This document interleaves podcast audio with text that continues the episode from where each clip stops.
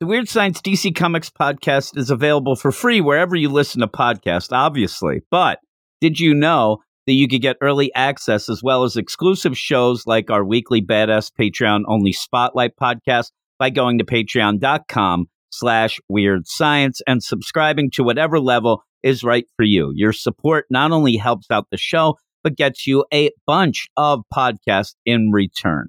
So go to patreon.com slash weird science and thank you so much for listening to this week's show.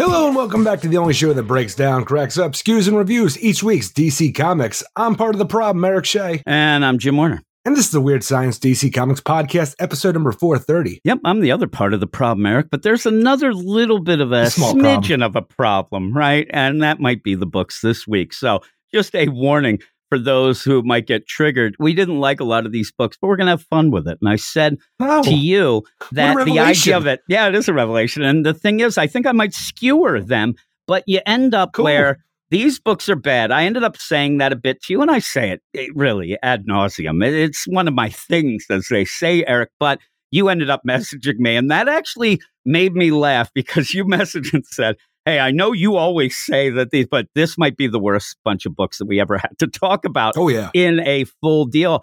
And Rob Lewis, in the meantime, Not even that, just messaged me. including the Patreon spotlight as well. It's not even like the good books are being left off the table here and Don't put over stop on the there, Patreon. buddy. Go with the Marvel as well. I mean, I ended up this week, and something if you have been listening to, especially this DC podcast, we don't take weeks off. I ended up just saying, I don't want to talk anymore Marvel because I was so upset at those books. So that shows you this week might be at the big two, one of the worst weeks of actual books in my mind. Other people may disagree, but what I'm going to do, and I, I said, I started saying, Rob Lewis sent me a message without knowing any of this, obviously, and said, yeah, I'm struggling this week. He, he was going to have his podcast, and he's like, I don't know. I don't like anything. I'm down. I'm like, don't worry. Just calm down this week. Maybe things will get better. And it does look like they might get better next week. But But we where, got a double dose of tie-ins to Dark Crisis next week that we, we can all look forward to at least. This Yep, week that'd is be just cool. Here's everything that we have no, that means nothing to no one. Yeah. Yeah. And, and with it, everything I say that it weird because we we've enjoyed I Am Batman and Super uh, Superman Son of Kal for the most though, part, but mm, those books have been me- been meandering to a degree. But even like I Am Batman, it just falters from its normal like yeah. from the way it usually does things. I, I think in my mind, everything's starting to get a little stale. You have the same creative teams obviously going. Some of these stories, if not a lot of them, are meandering, as you said. And with that, that's one of the reasons why we're so positive about Dark Crisis, because that might be our out. So at least we have that backdoor way. But one of the things that is getting me through this, and when you ended up sending me that message, I always think of this in weird times, but the books are bad, right? And I sit there, but these books might be so bad that it goes when I asked you if you ever were able to watch that eight legged freaks movie because you hate spiders. You're deathly scared of them. But because those spiders were so ridiculously over the top, you weren't scared. So these No, books, It's it's like they're, movie. they're so, and that's why I think these are goofy bad. I, I'm gonna ha- I'm gonna try to have some fun with them. We'll see. We'll see though. But with all of that, as we go into this, go over to Twitter at Weird Science DC. Follow us. We'll follow you back. Go to our website, weirdsciencedccomics.com to see written reviews, or at least not see them, but read them. I guess you see them so that you can read them.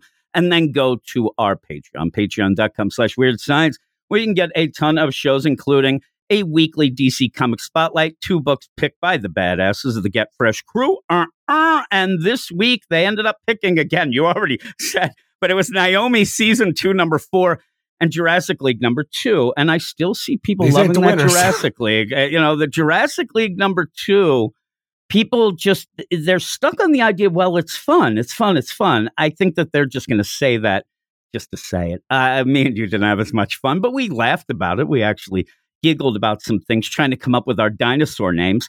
I just put "sore" on the end of everything, and I, I win. But with all of You that, though, won. as we go, I never have. I mean, really, that's what upsets me is my lack of imagination actually still seems to top what's going on in that book. And you know, I always like to be a top, Eric, in the things that we do. But you never so are. with all that, no, I'm never anything. I'm just sitting there. I'm in the closet looking.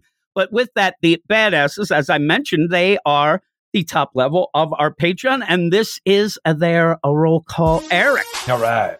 Here we go. We, we this is going to be a tough podcast, but I think we'll get through it with a smile on our face, Eric. it'll be fine. Especially with the the badasses here. Jeffrey Greek, Stephen Bat Dad Mitchell, The Annihilator, Ted Probst, I Love Punchline, Stuart, Michael S, Forrest, Pauly, Cam, Joseph Watchick, Matt Razor, D-Man 3000, Lady Abby and Lord Andy, Red, Matches Balone, Niels T.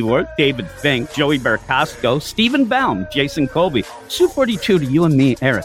Michael G, Ken Halleck, Comic Boom Araki, Cellar Dweller, Mark Jager, Aldrin Stoja, Nick Adams, Bill Beer of the Bat Pod, Ruben, Carlos, No Wolf Marv, Luke Hollywood, Simon, Luis, Manship, Antrim Belfast, Swanee, Anthony G, Josh Vermillion, my man Pete from NYC, Batman Beyond Mark, our man Rob Lewis, Brandy Murray, that's B Muir up in Buffalo, and Double Aaron getting doxxed over there in the Minnesotas. Eric, I tried to do this very professional this week. I think might have been the best time. Now we have all this. Just saying, why, why did you just wait this this long? I end up well. I end up now. I have all this time to go, and I could have told you all these things about manship and his medicines and stuff. Oh my god, the tales I, I don't think tell anything her. has changed.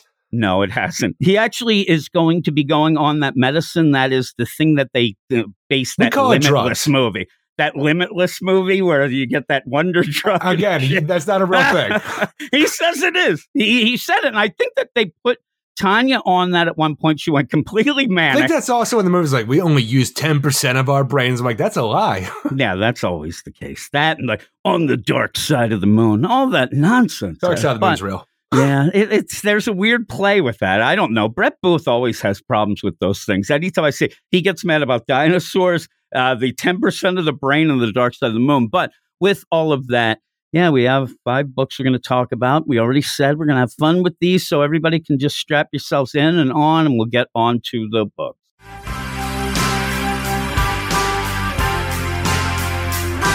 The Justice League died, seems on a whim. And here comes Darkseid, they just can't win.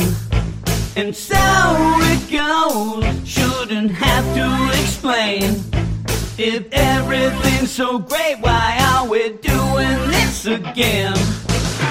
I've seen the tens from the shills and the finks. One thing's for sure. These books stink. These books stink. Yeah, yeah. Ah, yes, Eric, there is the theme for the night. I ended up having a little extra time. You ended up getting a meal, so I thought, eh, I'll just throw something together to make you giggle, and that is that. But yeah, we're going to jump into these. Do you like that you have seen the tens from the shills and the finks? No. I couldn't come up with anything that rhymed with stinks.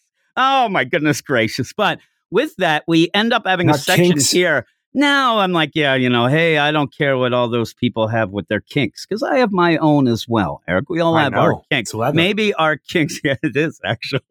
that is pretty much really easily said. That's what it is. But with that all, we have some books here. We have Batman Urban Legends. And when we get into this, the idea that we always talk about the comic book roundup and all the other, you know, the finks and the shills, as I said in the song.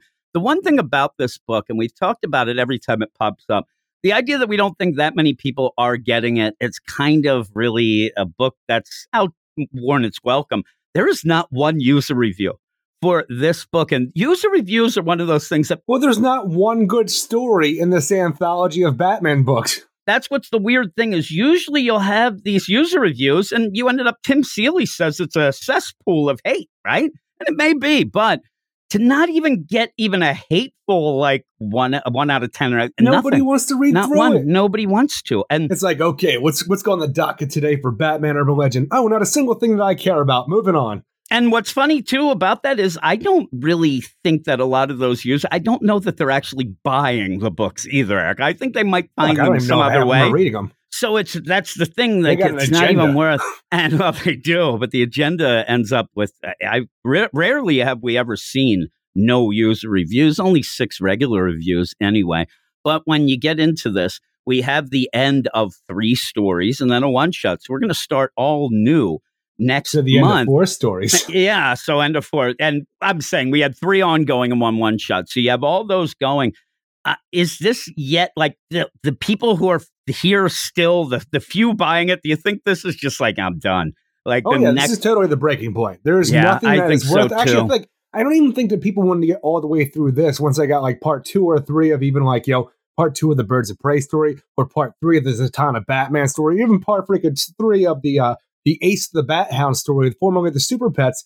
I know people what, what like, happened you know, there. What, what is going on with this? It's not worth reading anymore, especially not worth eight fucking dollars. Yeah, I remember at one point I said that it was funny because they were pushing the Zatanna Batman story as the cover story, the first one. Then that kind of switched. Now you get the cover of the set. Now it's an Ace the Bat. It's so weird in these deals here where hope springs eternal. So you end up ending these stories hoping that something will make sense. But nobody's going to be here to see, the new ones coming forward. Holy moly. I mean, these stories, one after the other, twist after awful twist and reveals out of nowhere.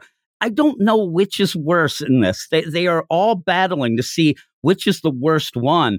Though I will say, I think that the best one might be the one shot just because it's in and out and you get out of there. But Is it? I'm just saying. The, the only thing good about that story is the last page. Yeah, well, that's true. But again, that's one page more than some of these others. But we'll get into this. This is Batman Urban Legends number 16. And we'll start with the first story. Obviously, Batman and Zatanna and Bound to Our Will, part six of six. Do we need six issues to just do nothing? I, I don't get it. Jim, you didn't realize everything that you thought you liked about Batman and Zatanna's relationship. Well, it's all been a lie because they have been really on the skids for years now. You never knew this, and now we're finally going to get them back to where you thought they were before the story happened. Yeah. And uh, was it weird? And by the end, we'll obviously talk about it. But that one panel of Batman grinning ear to ear freaked me Hate the hell I'm like, out. the thing is, you're, you're writing Batman, Zatanna, Constantine, all and Superman, all these characters that people love. But when I read this issue, I'm like, I don't recognize any of these No, you don't characters. so recognize are any you of really writing these characters? I don't know. I, it really is bad. And it's Vita Ayala writing. Not a big fan of Vita Ayala, and I get some crap from certain people saying, oh, I have a vendetta or whatnot. But Yeah. it just keeps ending up proving my point here. But art by Nicholas Zizia, Hayden Sherman, Nick Filardi, Steve Wands. And yeah, it's this story where you had the setup where back in the day, a young Batman and Zatanna, or young Bruce Wayne, when they ended up, hey, I'm going to do this magic. We're going to do this connecting magic together. Yeah, because they want to have this relationship. And as the years go on, you know, they kind of drift apart as people do anyway, but they're still superheroes together. And there's, Well, they drift apart because of the spell. yeah, I think that it's also because they're doing their thing. Zatanna goes off. She's hanging with Constantine a lot. Batman has his stuff with him. Well, it's, mostly because of the spell that they spell out here. but but the weird problem though is is during the year they're okay except for that bit of time frame when they go off to try to stop this rift and then when they come back they're all looking at each other mean each other. right so superman's upset He- i don't know superman was acting like he was like the father figure and kind of does again in this by the end but in a i guess supposed to be nice way but that's fine. And and the idea of coming up with an, a deal, we like the idea of Zatanna and Bruce back in the day see some things. Well, no, I don't the like thing. the we like idea. it because it's been done well in the past. It's something that's always been there, and this actually tarnishes it in my mind because it says, "Hey, look, they had this relationship that you're really into, this friendship, but also on top of that." It's something that they don't like about each other and are barely friends ever since. But until uh, like Vita Ayala comes in, until she's done her story, we're gonna get back to what we had when you thought we had it. Yeah, and it's a weird play where you're almost trying to tear. It's like a you know deconstruction, then try. But at the end, it still feels weird. Plus, I just want to say, you have the idea of a tree falling in the woods, but if a confusing story falls in in the woods, does that mean? Because I don't know that many people even would understand what ends up happening by the end of this. And my big play of this is there's the concept. Oh, Batman and Zatanna. Constantine gets involved, he gets sexy, but the actual story that holds it all together there's nothing there. It's confusing. It's very Oh, it's very confusing. We've had trouble ever since the first issue of the six I was issue so mini. confused in this because I remember having say mini six issue story. Yeah, one copy. Oh well, one of us is going to have to stay. We're going to have to do this. I'm like, was that in here? Or am I missing? Because it's it's the weird play of not being able to understand. Yet it still seems very tropey and cliched, where they're just ending up where they have to stop this. And Batman and Zatanna, the power within them all along, they end up powering up to do that.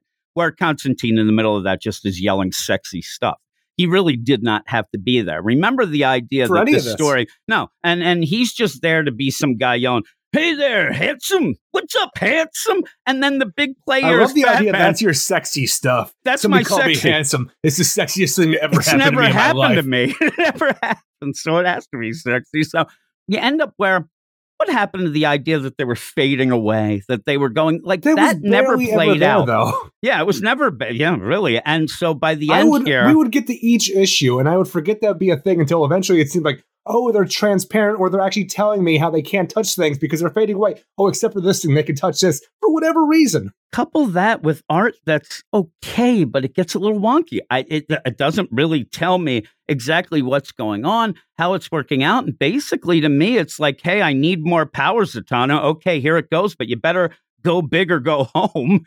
And then, ba boom, there's a big explosion. You end up where I think it's supposed to be a wow moment where you have, oh my God, that's Bruce growing to be the Batman. It's on Bruce the and pa- Zatanna throughout the oh ages of when they knew each other, coming forward to make that connection, to sever the not only the idea that we're going to close the portal that we opened with our connecting magic that brought us together, but also end the thing that actually made us hate one another for what we did all those years ago. So we're going to go back, like I said from the beginning, to square one of what you know about Batman and Zatanna before this story. Yeah, and and when you get that, Constantine feels like a big old third wheel. Like I'd be so embarrassed if I was there. It's kind of, oh, here we go, but not even like, Well, Constantine oh, what? doesn't mind being a third wheel because he's I guess he doesn't mind. He likes being like the fifth and sixth, but there isn't even that idea of, oh, what are you guys lovers? Like you don't get that. You don't get anything here. Well, that'd be weird in my mind if he started asking questions like Well, that. I'm saying if all of a sudden because they're holding hands, and he's like, boy, I haven't seen that in a while. Oh, what are you doing? I don't know. the idea. You, your whole idea of love like mentality is so middle school. Hey there, handsome, want to hold hands? exactly. Well, he's trying to hit on Batman. Batman is not paying attention. Do you see how sexy they are? They're holding hands and calling each other handsome. They're getting sexy in here. They could be the boyfriend girlfriends. When you have them holding hands sexy like that, Eric, did, did you get any They're feels? closing a portal. Did you get any feels? But it is the portal. The portal's being closed by the power within and the love they've always had. It's so hokey. But when it does happen, there's no like I never I didn't feel elated. I didn't I didn't feel sexy. I was just like, all right. And then hey Constantine, hurry up. All right, We're just here I come. Yeah. And so he's got to run through. So all that goes down. Then you have to like the story is so nothingness that then one of the big plays is the keep mentioning, oh, Constantine had to take that grandma home. I'm like, really? Who we thought was the Nazi scientist lady who was possessed by demons from the 1940s, but no, she's just somebody's grandma who was possessed by demons who liked to dress like she's from Dexter's laboratory. Yeah, exactly. So when you you do that, it's like, that was your big play? Like, what was the other guy? Did we worry about him? What was it Jay Parks? What the fuck was his I name? think he's done. You you always would say it, but then I call always oh, Yeah, forgot it thing is, because I think I'd always say the wrong name, except for when we first learned it. I said it right the first time, and now it's just like getting mixed up with some random survivor character from like uh, Dead by Daylight in my mind. And then all I need, then I love too, because this happens. Then you get the most random news broadcast of, hey, everybody, we think there might have been a disaster, but we're not sure, and it may have been averted. Decades ago, guys, there, there was a blast out here. Things started dying over the course of those decades. We just had another blast there, and everything that was dying over those decades, it's coming back right away. Rock on. Let's check the weather. I love that too. And, and they're like, hey, this random field out there, the grass is growing. Can you believe it? I don't want to tune in to GCN News and see where I'm looking for a headline. They're supposed to tell me shit. That's because you're going to get Grace O'Halloran. the headline is disaster of unknown origins averted like that tells you like you Question don't know the yeah. origins and you don't know if it's what is that story there's nothing It's a there slow news day. and so like what is Vita I still rather doing hear from them, from Doctor Fate, Circe, and you know, uh, Z- and uh, Madame Xanadu out of nowhere. It's like the circle is closed. my big deal is i thought that this news bro i thought it was over I thought that was all right. It's averted. Let's leave. There's nothing here to really have. And you no, we got to go clean going. up a church. Yeah, and you know, Constantine, you don't like the cleanup. Then you have to go. Yeah, remember when I was chasing you? I was down in the caves. I'm like, hey, what are you doing now at the end? Like you're trying to Reviver. retroactively tell some info. We're done. You already held hands sexy. Let's get the hell out of here. Well, you got to go. understand because when you said reviver to me, and that was our word that we always had, that whenever anybody would say that, we would drop whatever we're doing, we come and help that person. But years ago, when I was sitting there in that deep dark cave, and you said reviver to me, and I told you to go fuck off. the thing is, it wasn't you, it was me. I'm sorry. And like, no, no, no, don't worry, Batman, because you know what? It was both of us. That's, that's what it was. It's you. It, it wasn't you. It was me. No, no, it wasn't you. It was me. Together. And now, oh my God, Reviver. Even that doesn't roll. off. You're like, hey, remember that story, Reviver? I'm like, really? D- does Vita Ayala think that this is going to be something that'll come up? We're in the middle of Dark Crisis, and you have Zatanna trying to say, Batman, Reviver. He's like, what the hell are you talking about? But yeah, you end up going off and seeing them as, you know, little schoolgirl and boy there running around giggling. Well, this is after they just almost, you know, ended the world with their portal magic. They're like, oh my God, we got to get home. Is my dad awake? Oh shit, he's awake. But look, we might have just done something bad. I don't know. We need to come up with a word. Reviver. Okay, cool. That's awesome. And then when we have all these problems each year, Goddamn you know, uh, lines. yeah, I'm telling you that the idea that at the end of the story or near the end, you're showing the background to lead to the deal, you, you're doing this Look, wrong. I'm okay with all of this until we like think it's not okay with it because the story's yeah, it's, garbage. it's but bad. w- with what we're getting here with the backgrounds of what we're trying to tell with the reviver stuff, it actually at least goes with the story. But when we have to have an epilogue to the whole thing, back to the Hall of Justice, where Superman's being a corny fuck, Batman just smiling his goddamn Oh ass off God, like he's look a at that. lunatic. That But is the idea like, crazy. Me and Zatanna, we're gonna go have a family dinner. You want to come, Clark? No, I can't. Okay, because the kids they've been watching that their YouTube. They're coming up with some recipes, and we're just gonna eat takeout because nobody can cook. But it's just nobody in this. The goofy ass Superman, the freaking smile, the s- smile happy Batman, and then just having the family dinner at the end where everybody is here that you never see sitting here together. no. Like I don't even know who these people are, just looking at them half the time. But, but I'm saying you, you you have Steph, you have Cass, you have Barbara, you have Zatanna, you have Duke, and chain wearing Dick Grayson hanging Chain over top Dick of Bruce, Grayson, look at him, Bruce yeah. Wayne. But just the idea is like, we're gonna go get some burgers. You know what this looks like? Actually, this looks like the family dinner of freaking Ricky Bobby's at the Talladega Nights with all the different food that says takeout here with the KFC. Thank you, baby I'm Jesus. all on the Mountain Dews. They're, they're just there, and yeah, end up where even then, Pizza, look at burgers. look at Cass. She's pissed. But you look at and even what are they eating? Where's the takeout that that because they look like they're eating like vegetables and chicken or something. I'm looking at some of these boxes. You got the pizza, you got the the big burger deal. I don't know what they're doing. I don't get it. But yeah, even then, it doesn't even seem like that's nothing that. Oh man, that's such a neat moment with the family. family dinner. the And I'm sitting here, I'm like, here's family dinner. I'm like, Duke Thomas, where have you been? yeah, really. Why does nobody care about the signal no more? Well, he's just there. He's there. That's what comes before Batman. and the I idea heard. that Dick Grayson is actually leaning over, hovering over everybody as they eat. Do you think it's because he had to fit the bill because he's billionaire Dick Grayson? I was like, hey, you like that food that I bought you and he's like, "Yeah, you, you gave me the Eat bill, but now." nobody gave me a fucking seat. I can't even sit down. What is he doing? That is the most annoying thing to be leaning on somebody as they're a good eating. thing Superman didn't show up because they obviously didn't have enough chairs. Yeah, really. I, I'm really, I'm shocked. I'm really shocked that they didn't go full out like, oh my God, we'll get him here and have Bruce eating a hamburger again with a fork and a knife just to get that whole deal, that like the Tom King uh, deal. But yeah, in this, where that's, this is supposed to be like the big, nice moment at the end. Well, now, Jim, for the first time ever, we did that thing. We closed the portal like we want to do each and every year, but we actually did it this time. And instead of scowling each other for three to four months, we can have dinner. Yeah, and that's like Superman. Ooh, dinner. I don't want to come. That sounds it's sexier. like no, family dinner. And then you go, you would have I would have liked better for them to maybe like, I don't know, go and have some sort of picnic or so. I don't know what it but just them. Just the two of them and saying, Hey, friends, yes, friends. And then you see Constantine staring from behind a tree or something.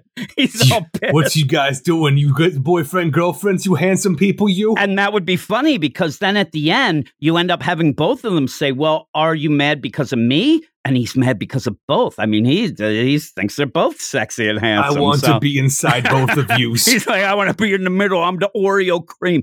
you end up though at the end like really. And the problem is with this, this might be the best one. I don't know what is the best story in this this whole deal because they are really bad.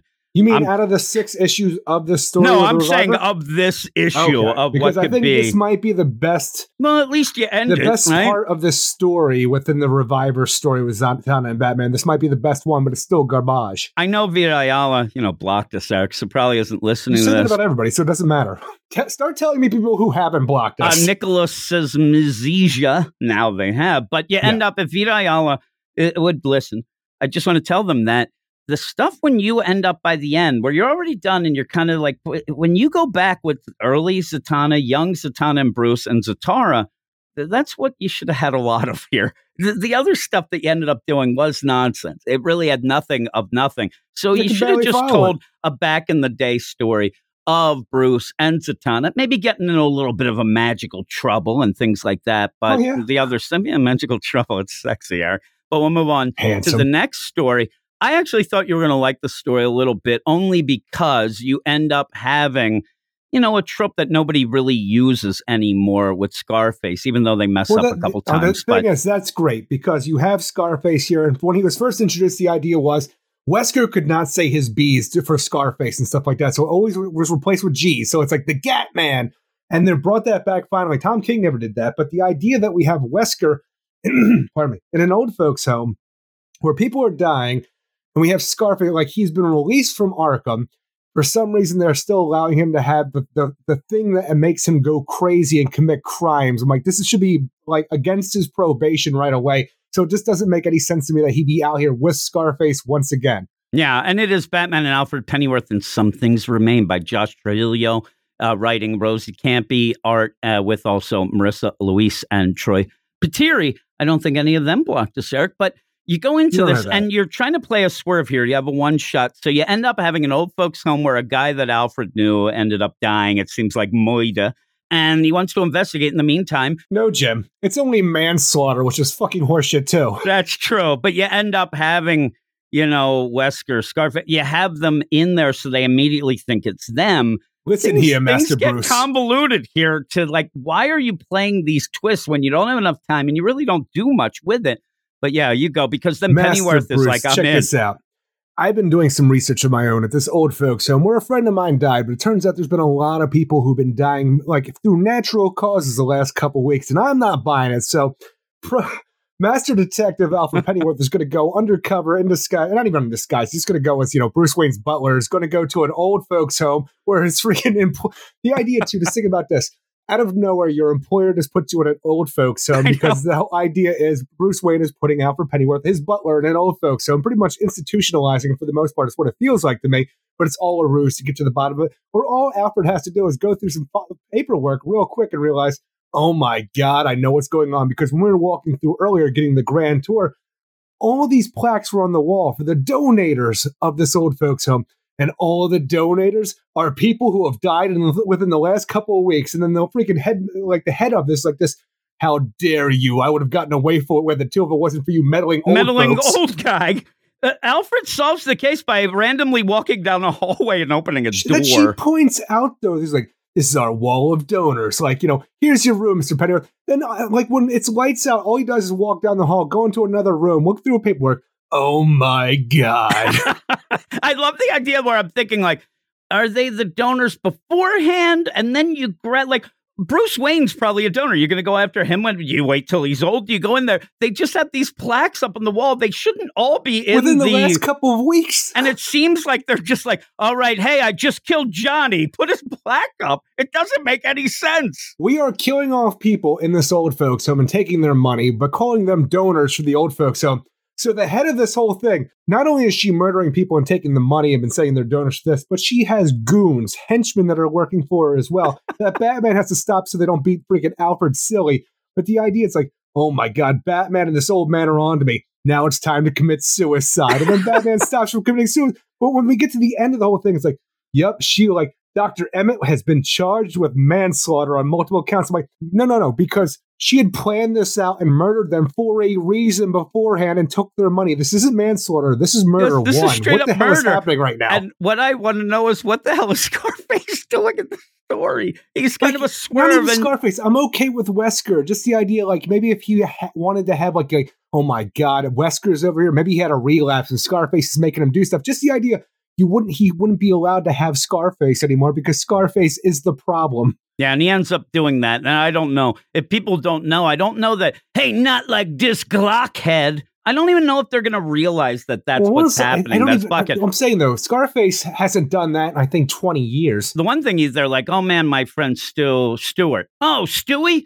Yeah, we knew, uh, you know, him. He's not a bad guy. He said bad, and I'm like, oh, you it. But Oh, did he say bad guy? yeah, he says a Oh, bad guy sucks. at all, and that kind of threw me. I'm like, oh, the one thing You that I even go with enjoyed from it, yeah. And so yeah, hey, that Glock head, look at this. that. And so, yeah, when they're walking, like Alfred just is. I mean, it's one night he ends up where the lights off.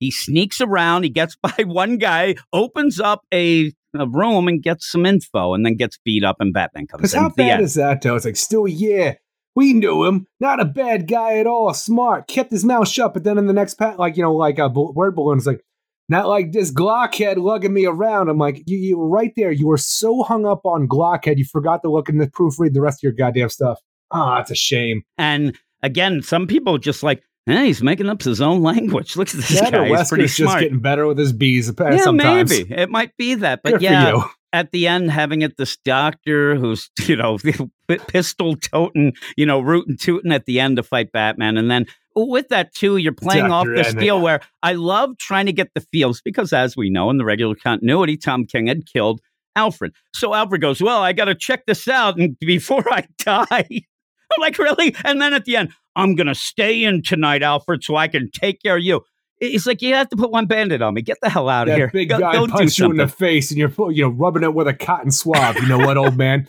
I'm not going to patrol tonight. I'm going to rub your face with a cotton swab. It's my turn. See, getting sexy, is, Eric. this is the best part of the story right here. This last page where you have a feel where Bruce takes his cowl off. He puts his arm on Alfred's shoulder because we all know that Alfred is dead. He's not like around anymore. So we're all sad about this. So this last page, even though it's goofy as fuck, we can all have the feels. I thought he was giving him one of those real big band aids that's in the like the multi pack that you don't really have a use for. did. Those really big ones. He's like, here You you, don't cut go, yourself bad pal. enough. And then he's like, why are you giving me a band aid? I, I have a bruise. You usually do this. What do I look like, a doctor? I'm not my father, Alfred. What do you think I am, asshole? I'm Let Batman. me just go to the Flashpoint universe and go get my dad for you. I'm going to patrol. Take care of yourself. I'm going to go out right now and I'm going to dress up like Magnum PI. Have a nice life, asshole. Oh, and he leaves. He's like off to the beach. Uh, but yeah, nonsense. Watch out for that city of Bane I've been hearing about. Yeah, really. Now we get to the next story. This is the Birds of Prey story. I, I don't know what happens in this story.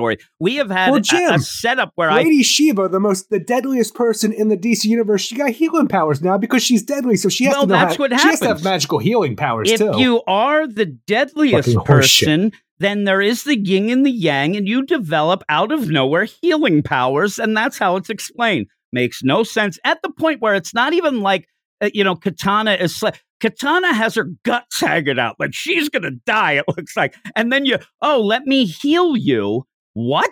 Like this is complete and utter nonsense. You then get where Miracle Molly, aha, I was bad all along. I'm like, I don't even know what you're doing here. You have this Noah that we thought was connected, then he wasn't, then he is. I don't Well, know how. is, I, I I don't understand because in the background beyond Noah and our new Birds of Prey, Miracle Molly being out of Blackgate and being a part of this, the idea that we have this memory lane app that's Yeah. going around. This is a hot new thing in Gotham. Everybody's Hotness. downloading on their phone so they can you know open up this app and remember their best Wolf memory, which then turns into a nightmare because why not? But then we also have this character the Birds of Prey are going after, Noah. Who has gone off before, who has this mental powers to put you into a nightmare state. So obviously the two are connected.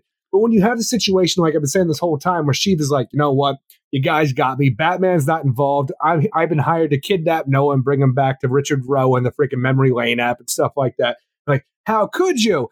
Well, it turns out that Miracle Molly, who was, you know, it was set up to be a hero. I'm telling you, the idea that she betrays everybody in this, and all I can think about is Bruce Wayne taking his cow off with her and her cybernetic recording eye. Like, you know, you have that whole thing where she goes to jail. Shiva got her out. how does Shiva get out a. Cre- Makes no Well, not sense, only that, but because the thing is, we have to get Miracle Molly out to put her on the team. Even though in this we find out that Miracle Molly is the mysterious benefactor who put them on the case to begin yeah, with, yeah, yeah. because she's working with this freaking memory lane app with the stupidest goddamn. I'm trying to get to the freaking panel because the idea where we have Richard Oh, Rowe, the freaking twists. the man behind the memory lane app, who's in part like you, like we have a million subscribers now, but it turns out it's his partner Ladeline. I'm like, why couldn't why couldn't this be Madeline? I don't know why. For some reason, Ladeline is like is a terrible name, but Ladeline, she's a woman. So when she put out the memory lane app, like like idea, all of the like the CEOs and the freaking board, they all laughed at her. So what she did is she found herself a janitor, put him in a suit, and said he's the the genius behind this. And here's the memory lane app. To the point where in the flashbacks, when all of this is revealed to her, like you know, trying to get a janitor to be the freaking the guy that's it looks like they took all of the freaking board on this R&R tech and then somehow tied them up and took them hostage. And I have no idea how this is a part of the story and why nobody knows about it. It's so crazy what they're doing to make this at the end. Miracle Molly and this Ladeline lady are the bad. Is this going to continue? Well, it has to continue at this point in time because there's no ending here. I don't think it'll. I don't think it will continue. I think it's just going to be nothing. This is a backdoor pilot to a new Birds of Prey series out of nowhere because this three issue freaking story does not end at all. It just with the idea like I don't think it'll continue. Shiva heals Katana, who's wounded with her new healing powers that she has. We discover that Miracle Molly is not on the up and up. They kidnap Noah Grove, bring him back to the memory lane. We find out that Richard Rowe's not the bad guy. Ladeline is. Well, not the bad guy, but the the person in charge of this. Even though it's all bad, this app anyway. And then like, all right, we got to go and find out like how to take down Richard Rowe in the memory lane at the end. I'm like, that's not an ending. Here's the other thing, though. You do end up kind of having an ending because they have a report. Hey, everybody, Ladeline, she's the greatest because she ended up healing us all from the app that she just set up. So you. Oh, this, well, that's the thing. It's one week later. In the wake of Richard Rowe's untimely death, Memory Lane proved too good to be killed him. true. But we have rising star Ladeline Dust to thank for finding a cure for the metavirus that ravaged Gotham City. So I think Noah Grove was the I- I cure to the Memory yeah, Lane app that I she guess, created. or she just knew how to shut it off and just did. Like the idea of this is she had a cool idea, maybe an app, whatever. You didn't. I mean, the idea of going bad with it, you didn't have to go that step to get. You, you kind of had your deal. Miracle Molly's a bad person, and she knows who Batman is. Yeah, yeah, and they'll forget about that. Like I said, if they're going to go with hype or sales, you're getting neither with this. So I, I don't really expect if you're going to, uh, you know, continue this. Maybe we get another bit of an urban legend story down. I, I don't know. I, this book, Down the lane, this can't go on that much yeah, longer. I'm saying this book needs to just kind of go away. These stories are just bad, and you're running out of any stories to tell because you're stuck in this urban legends Batman deal. And so you get to the last story, which ah, here we go with the Super Pets deal that a lot of people seem to like. We didn't like because right away it was dealing with animal abuse. And then out of nowhere, guys who are talking about storage places. And then you're getting some poetry and right. It, it- it's all over the place. Did you ever read Tolstoy Batman? Oh my God. Ace the Bat Hound and Hounded, part six of six. Mark Russell writing, Karl Mostert, Trish Mulvihill, and Steve Wands on art. So you go in here and you have Batman fighting this poor bear because they want to prove that Batman is Batman. He's being sold to the highest bidder, but the thing was played out. How do we know that it's Batman under the couch? Well, only Batman could beat a bear. and they start fighting the bear and i just keep thinking of this poor bear is getting beat up at a point by batman but yet seems to know that batman is, is the good guy there's no way this bear is just getting the crap kicked out of him and yeah everybody's mean everybody's cheering we know that this bear has been terribly Yes. abused for years and years. Now it has to fight Batman. And Batman does need to survive, go through this whole thing, but you kind of want a better resolution than just watching Batman beat up an abused bear. i wanted batman to run away from the bear and then uh, hey batman doesn't run away from a bear? Oh my goodness. And they're like is batman fighting bear? And they're like no he has his costume on. See you Stop got it. some jokes there Eric, but he's there with this bear.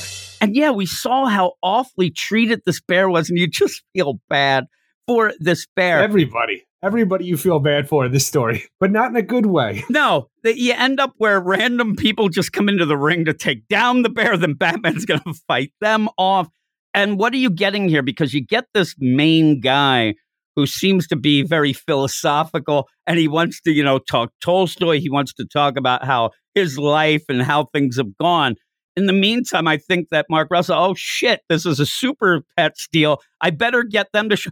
Ace shows up out of fucking nowhere. Oh, even the idea where you have this like kind of gigantic gated octagon, almost like it's a UFC fight, but just a bigger ring kind of thing, where you have Batman and the Bear squaring off. And in the freaking time, like, you know, where everybody is there trying to subdue Batman and the bear. Blood everywhere. Ace is just somehow inside the ring out of nowhere. Yeah, I have out no of nowhere. idea how he got there. And now he's going to be the hero of the story. But in order for us to get to that point, we have to have the bad guy tell us a story that Tolstoy wrote about a, a man and his son who owned a dancing bear, which goes on for pages. And this has happened already in this book. We've Exactly. already had this. So yeah, it's it's infuriating because what are you telling here? What story? And it's the dancing bear. So I thought I don't know what I thought. I thought that they were going to go back. All of a sudden, the DJ, you know, with a big mouse head on, eh, eh, eh, and the bear was going to start dancing. I didn't know what was going to go on here. And then you just go back. You have a guy there. Hey, the storage units. Everybody starts yelling shit.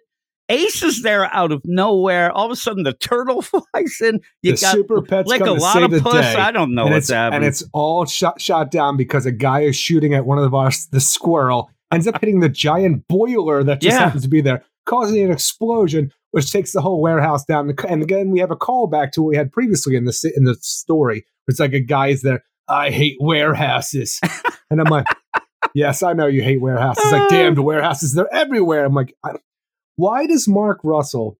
Decide to Write do books? a I don't know, Eric. story, but want to do anything but write a super pet Well, story. because that's what they that's what he does. It, it's the same as a lot of these other writers where they end up where they have their own backdoor pilot ideas. What super pets? Yeah, I'm going to do that. I think they walk away, you know, with their hands because they have some evil plan that they're just going to throw in because Mark this is Russell far is from pulling that. a Tom King to a degree, though, with the story time because like Tom King likes to do the same thing where it's like I'm going to write about this. Then he gives us like you know half an issue with your musical note, like you know songs being played in the Yeah, background, it's exactly. or like poetry or some kind of literature that he didn't have to write. When we have the idea where the bad guys talk about Tolstoy, which we've had similar things in the story before, it's like we're just filling up page space with stuff that doesn't matter overall, because all the writer of this comic's doing is telling you there's better things than what I'm writing out there. So stop reading this and go read some of this. Because, or oh, you don't want to, I'll just write it here for you anyway. Yeah, yeah, and I'm I'm looking at a page. I mean, legitimately, in two panels of this one page, Batman is cold cocking this poor freaking Take bear, that bear. and then standing there where the bear it looks like it's crying. They're laying there as everybody's yelling, Batman, Batman. He's like, No more, you monsters, no more. What are you doing? This is so bad. And yet I people are like, oh, it's the great. I hope that this continues. This The- the- story the is people- terrible. it it it doesn't even it, it just it doesn't infuriate me because it's such a joke but it also just makes me feel dirty the idea where they're they're fighting these animals And I'm just happy i just want to know how ace shows up took the bear and we put it in the woods because I was really afraid that Batman was just going to have a, an abused bear on the Wayne Manor, freaking like, you know, like uh, the property or something along those lines, along with all the other animal, animals that Damian's collected over the years. But thankfully, we take the bear and the squirrel. We say, here's some woods. Go wander off abuse super animals. Barry Allen, you go take the Speed Force freaking uh, turtle. usually these animals like they've learned some like, this this You bear like cucumber turtle. all of a sudden bruce is like the next day he gets a paper three youngsters mauled he's like oh shit like i better Boy clear Scout this up killed by rogue I better clear this shit up because I think I might have done something wrong. all of a Hey, sudden it just, it just becomes the like the edge with friggin' uh with uh Anthony what the hell is the guy sir Uh, Anthony hell's- Hopkins. Anthony Uh, uh, Hopkins or the Revenant with Leo DiCaprio. With Lee, I always put those as one movie, actually, or just go with Grizzly Man. I mean, you have him just out there; he's just mauling everybody. Thinks that he's doing good. All right, here we go. Yeah, this this idea, and hey, uh, you know, give what I think might be the ugliest looking Flash ever. Give him that turtle. That Oh, yeah, face is just squished. I don't know what happened. Because he even ran when the bear the was fight, even when the bear was fighting Batman, though, you can see that he's having all of these you know, almost PTSD animal flashbacks of being abused throughout this whole time. So who's to say that some Boy Scout troop out in the woods that are, doesn't do anything where they're like, you know, some fire crackles, the bear loses his damn mind, and all of a sudden Yeah. it blacks out and kills all these things because it was abused. We're like, exactly. look, I don't know what you're doing, Bruce, but do better. Someone tells me he like stumbles onto a highway. No, I don't know. He's picking up cars and throwing them like a superhero now. But yeah, there's this whole deal. He's At not one, riding a unicycle. at one sure. point, then like the bear's desperate to try to climb out of the cage, and it's fu- it's so sad. Plus, this big explosion happens, and then the big play is the main bad guy. His daughter's like, "I'm getting the hell out of here." And he's like, nope, I'm going to look at my uh, Fabergé egg and say, you know what? Sometimes life is tough. You know, it ends the way that we This don't is your want. problem, guy. Shut the fuck up and get out. Run! Get out of there and go to jail. Right to jail, you asshole. Even at the one point, he like looks over at what looks like a sea, you know, his little cushion where maybe his daughter. I, I don't even get it. And then the one guy's like, "Damn you, storage facilities." What? I mean, this is this is bad. It's really, and it's it's Mark Russell. Mark Russell, anything he does, he just ended up doing the one star. Then it didn't sell. He has a book coming up with uh Allred doing like a Superman story. It'll suck. I'm just telling you right now. I'm I'm giving you a little bit of you know foreshadowing because eh, he just can't get out of his own way in these books, and it's bad. This didn't need to be six issues. It didn't need to be one. It it The just it series doesn't need to continue. No, this this urban legends needs to end. I don't think Let's anybody is really urban getting legends. The things that people talk about might be in the shadows, but not it. real things. I mean, seriously, if you want to go, the, are these Hey, legendary Jim. stories? now that we're out in the woods and part of our Boy Scout group, let me tell you a scary story. Somewhere out there, I heard there's some bad Batman stories all put together in like one big book, and it costs a bunch of money to have. That's not realistic. And I'm like, oh my god, I'm mauled by a bear. That's what happens. Then. Oh no, a bear. That's Also, wrap around. if I'm if I'm there and I'm a little kid, I'm a, a Boy Scout.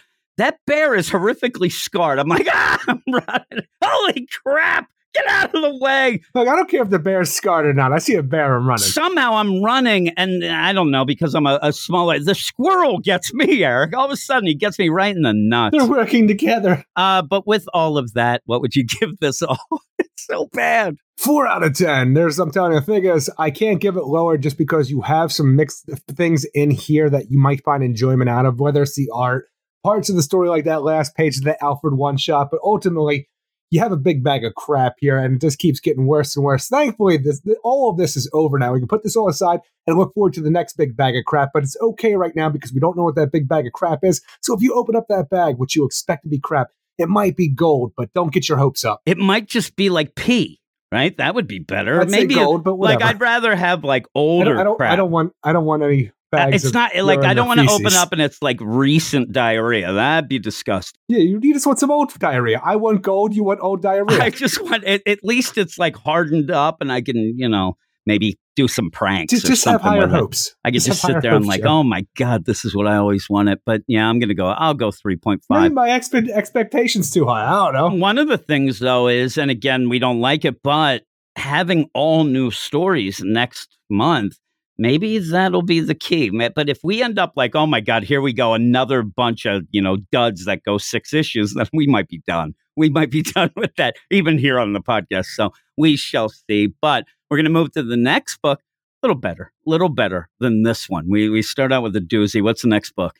Superman, Son of Kal-El, number 12, written by Tom Taylor with art by Cian Tormey, uh, Ruari Coleman, Scott Hanna, Ralph Fernandez, Federico Blee, Matt Herms, and Dave Sharpe. We got a lot of people on this book. For whatever reason, though, it didn't feel like that when I was reading it, you know. We have the continuation of The Rising. Maybe eventually The Rising will happen with Henry Bendix over there in the island nation of Gamorra when he puts together his post-human army and sells them to the highest bidder. But until that happens, we're going to have John just going around and doing John things that feel like they might be Superman, but that's not quite because in this issue, we have to find out Lex Luthor's connection to Henry Bendix and what their next step is going to be. And in order to do that, we have to fool one of the smartest people in the DC universe, Lex Luthor, with one of the most ridiculous goddamn ruses you could ever imagine. Like, you know what we need to do? We need to get inside LexCorp over there. How are we going to do that? Because he has his people in there, like they'll never let us in. They'll always know that we came in there.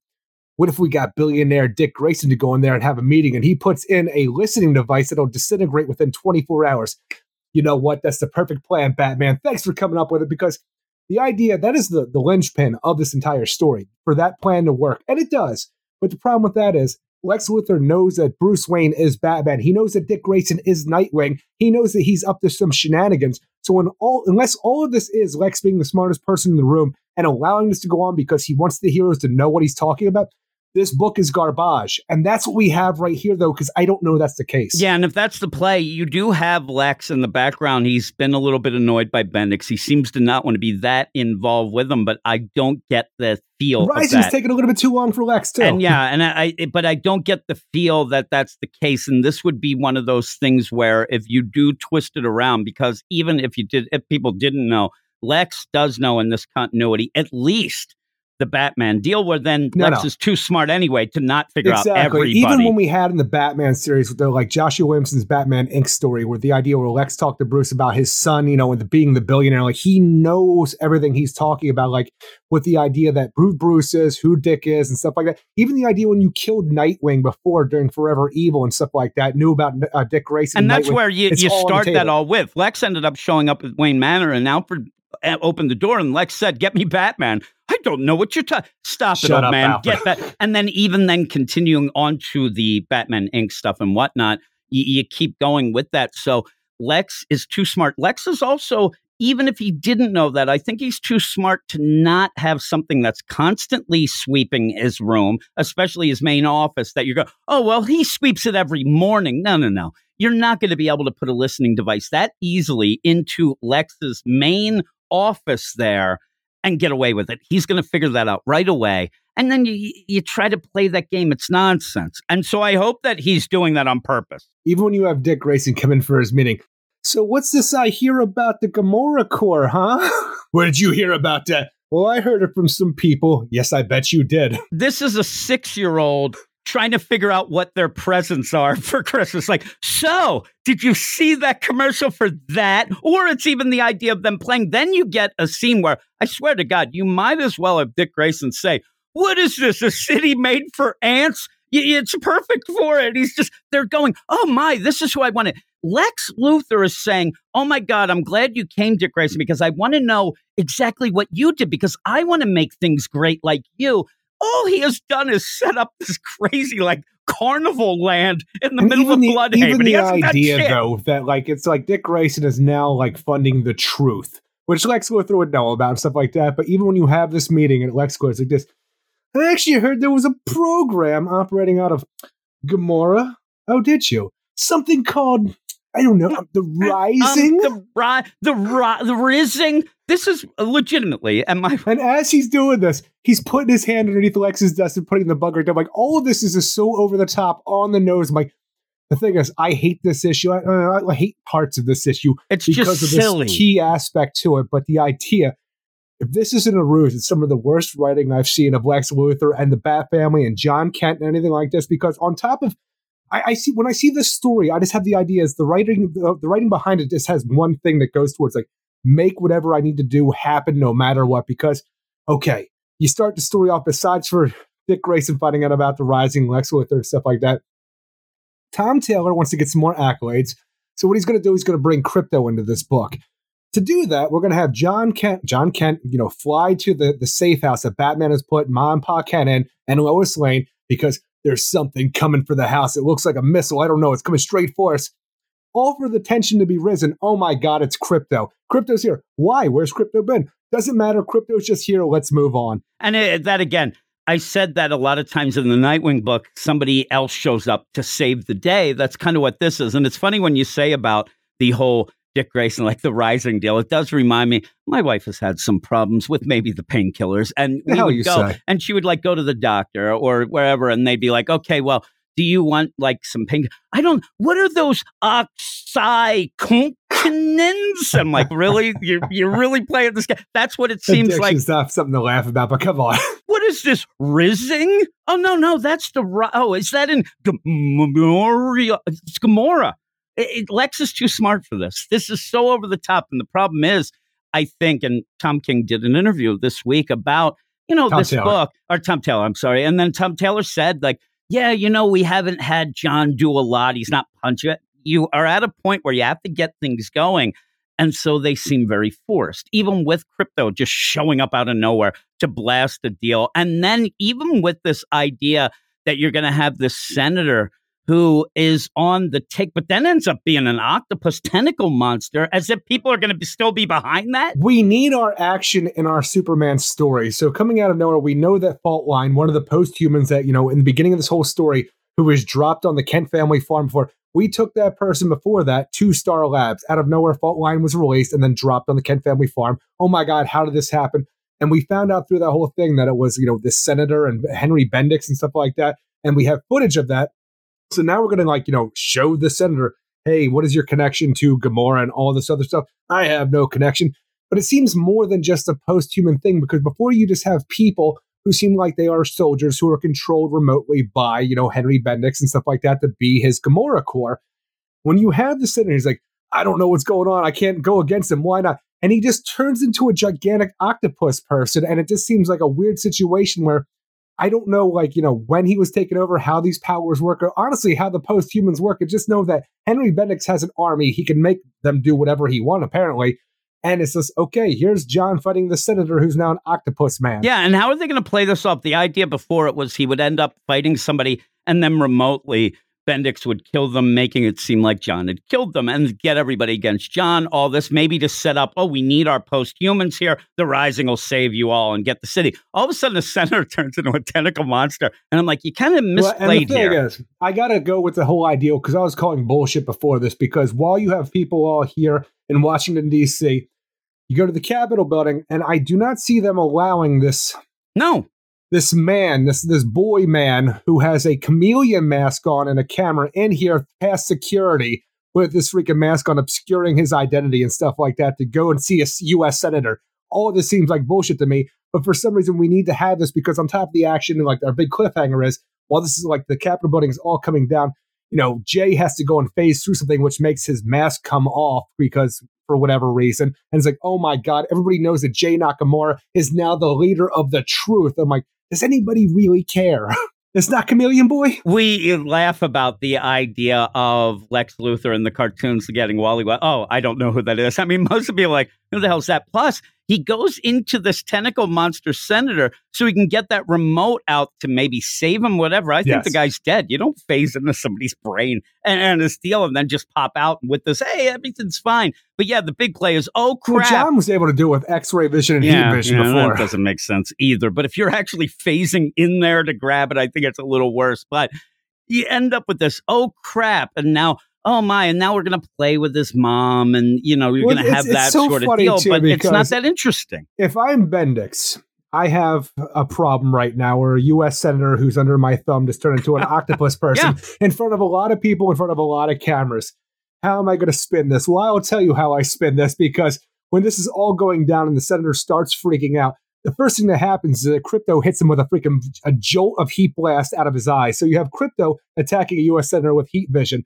I'm saying this is monster vision that these alien dogs have that turned my US or the US senator into this monster man because that is the first thing that happens. Krypto, unprovoked, shot a US senator with his heat vision. So what are you going to do? I mean, would Tom Taylor go as far with that where they're like, you better turn over that crazy alien dog because you can't really get them. It would be almost like doing that, but I don't know if he's going to play that. But the weird part is, the senator's done. I mean, he's a technical monster. People are going to freak out. Somebody's going to look into this, though the, the play here isn't just well, we, are, well, oh, we already tentacle have guy that he was with Henry but Bendix and got somebody out of Star also, Labs. what gets me is I I laugh when Bendix takes over and they're yelling Bendix, yeah, and he's just going with it. Uh, Bendix, who? But yeah, they all know that the jig is up and gone here. I just so. want to know what this octopus power is because the heat vision from Krypto, I think, would have killed the senator but for some reason, because of his octopus transformation powers, he was able to take this blast and be okay. Yeah, he gets it and smash. It's just over the top.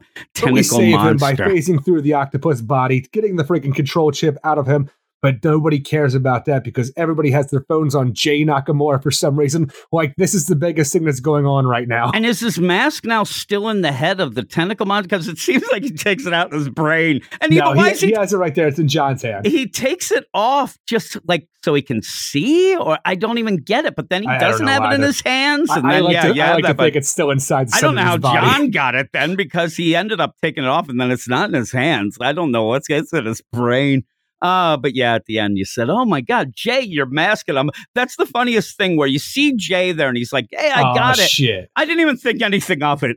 it's just like, "Oh, what? Yeah. Oh my God, your mask." I'm like, "Oh, that's that's the And now that everybody knows that Jay Nakamura is the truth, his identity is revealed. He's going to go and blame John Kent, his boyfriend, and he's going to go and turn heel and be the bad guy going forward. that's forward. what you want. I was That's on the what I pod- want. I was on the Critical Thinking podcast uh, or the vi- YouTube deal today, and we were talking about that. And I did say that a lot of people seem to want that. They want to have Jay because it seemed like he was set up originally to be the bad guy, and that would be a he's cool a guy little who twist. wants what he calls the truth out there. I don't know if he's like it's his version of the truth because that's what seems to be a hot button item, even in fucking Wonder Woman. But just everywhere you go, the idea of what the truth is is it fake news? Is it real news?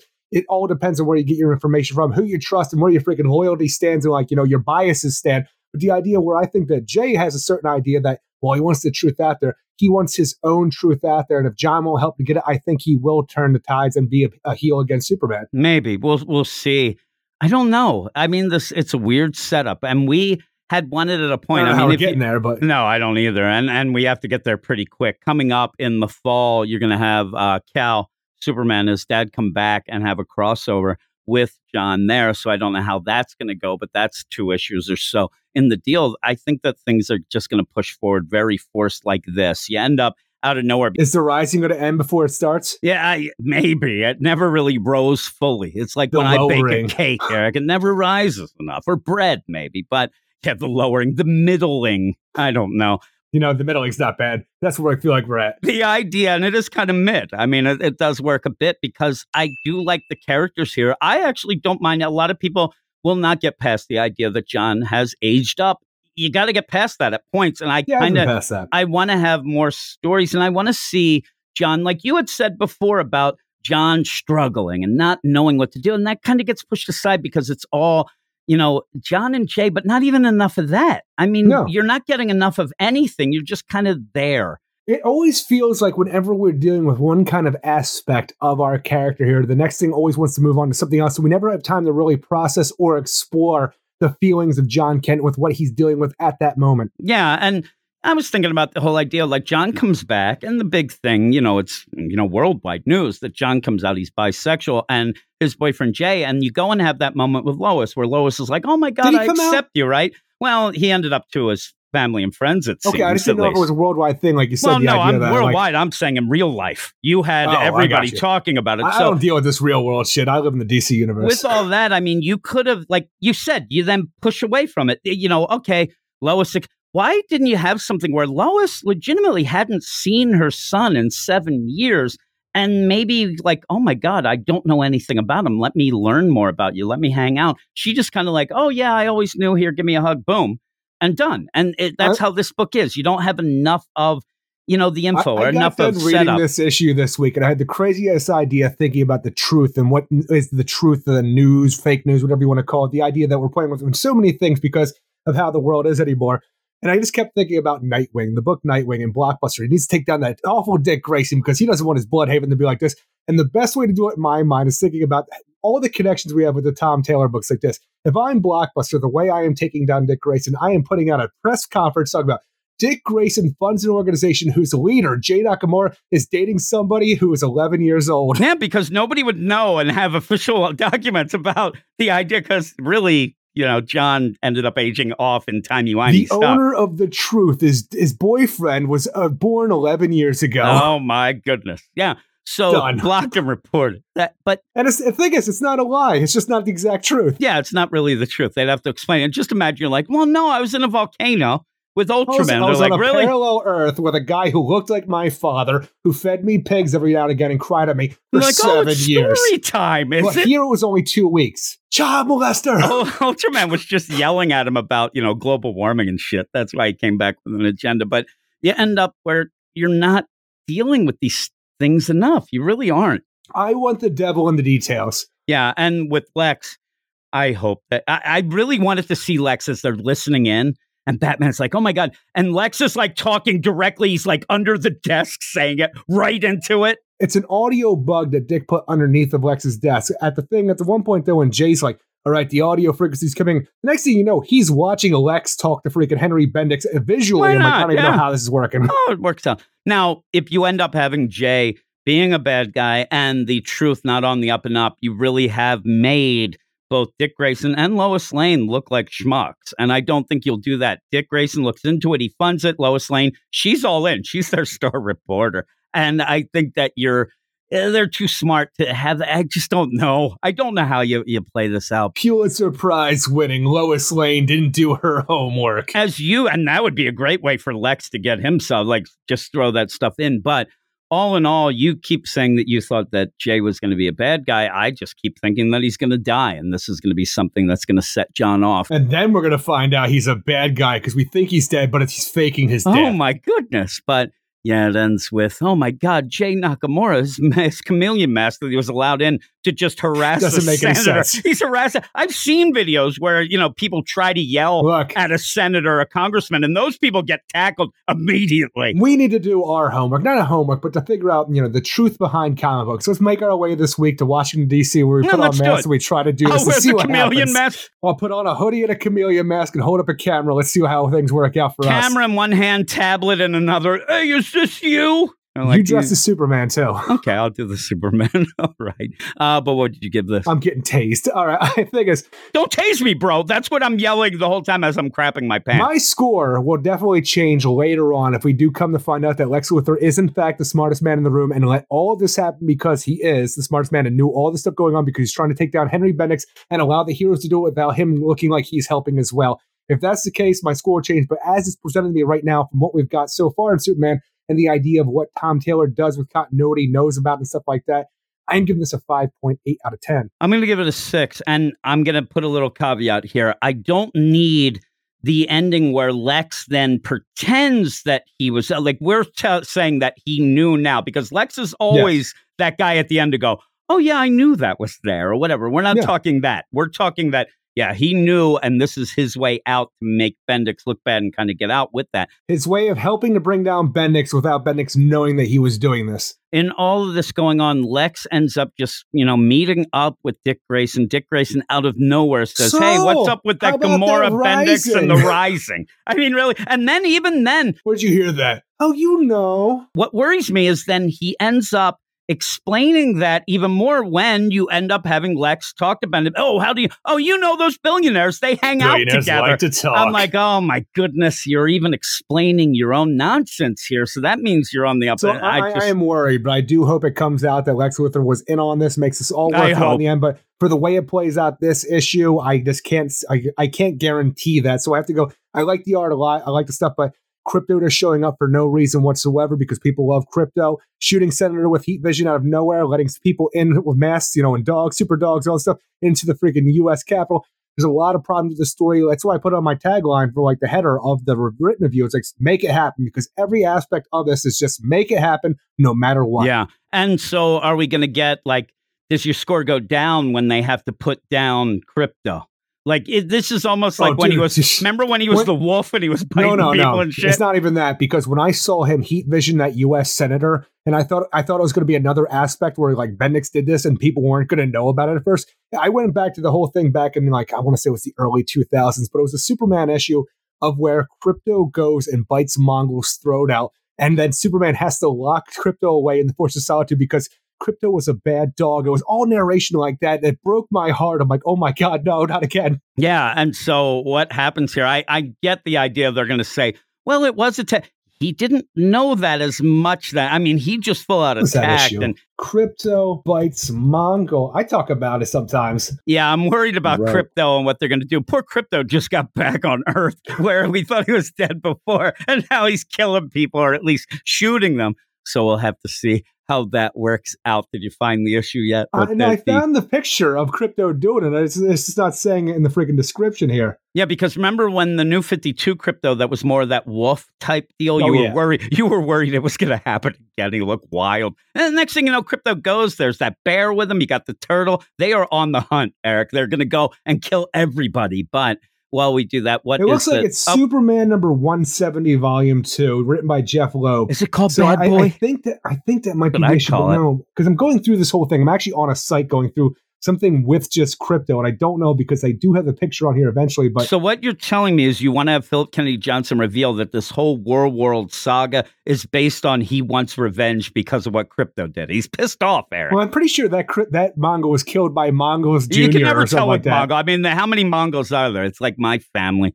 Who knows how many kids I have? I don't know. Like even even shout the out page, to Father's Day, Eric. Oh, I guess even even the page though where Krypto goes and bites out Mongo's throat. It's like Crypto was a good dog who did a bad thing. Ooh, that's that's not great, Eric. It that's, was so sad. Go look this up, everybody. That's how I ended up getting upset about the Good Boy story, the Tom King that led to the whole Ace and how he had Yeah, that. I just like felt bad. I just it made me feel like that Mark Russell story a bit. I But don't like that story. yeah, I know. Uh, what's next? Next up, we have I Am Batman number 10, written by John Ridley with art by Christian Duce, Rex Lokus, and Troy Peteri. And in this issue, we continue our hunt for Man Ray as we also have to protect Mayor Villanueva, who Man Ray has put his sights on. So, is the idea that it's the mayor who brought a bat, a black Batman to New York City, gave him his own strike force bat and stuff like that, put him on the payroll essentially.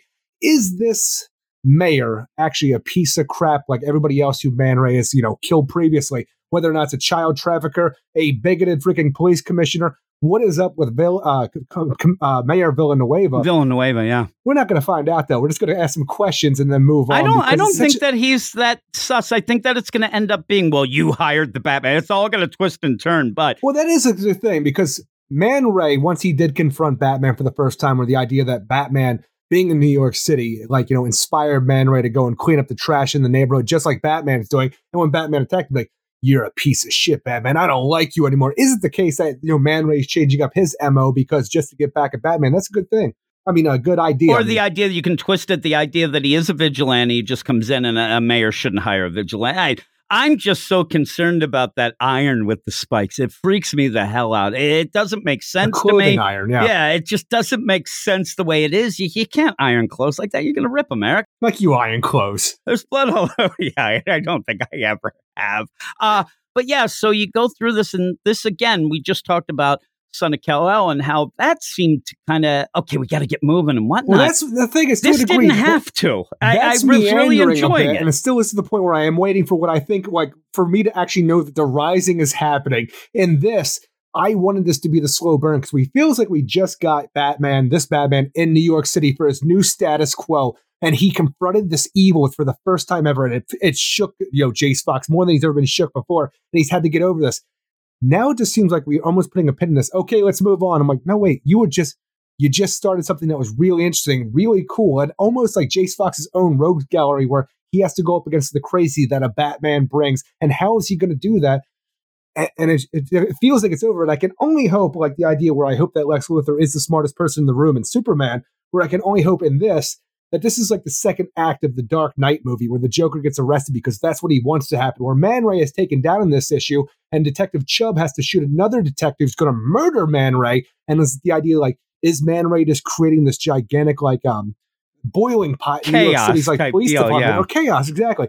Is is this what Man Ray's I have a plan is? feeling we're Or moving a- Are we just aside. moving away because we're Yeah. movie we're done with it now? I'm like, I hope that's not the case. Here's the only stats that I saw when I end up reading this. I'm like, oh my god, like Man Ray was a cool slow burn and would have been one of those things. And you don't really have that much in comics anymore with that idea of that, like really in the background. You end up having Man Ray really manipulating. Tom King tried to say that his whole Batman run was Bane, but we know that that kind of ended up, you know, being retroactively explained or whatnot. But when Fuck you that. have James this, Tynion's trying to say that Bane did freaking A Day. I don't believe that shit either. when you end up having this, you end up where you're starting a new arc.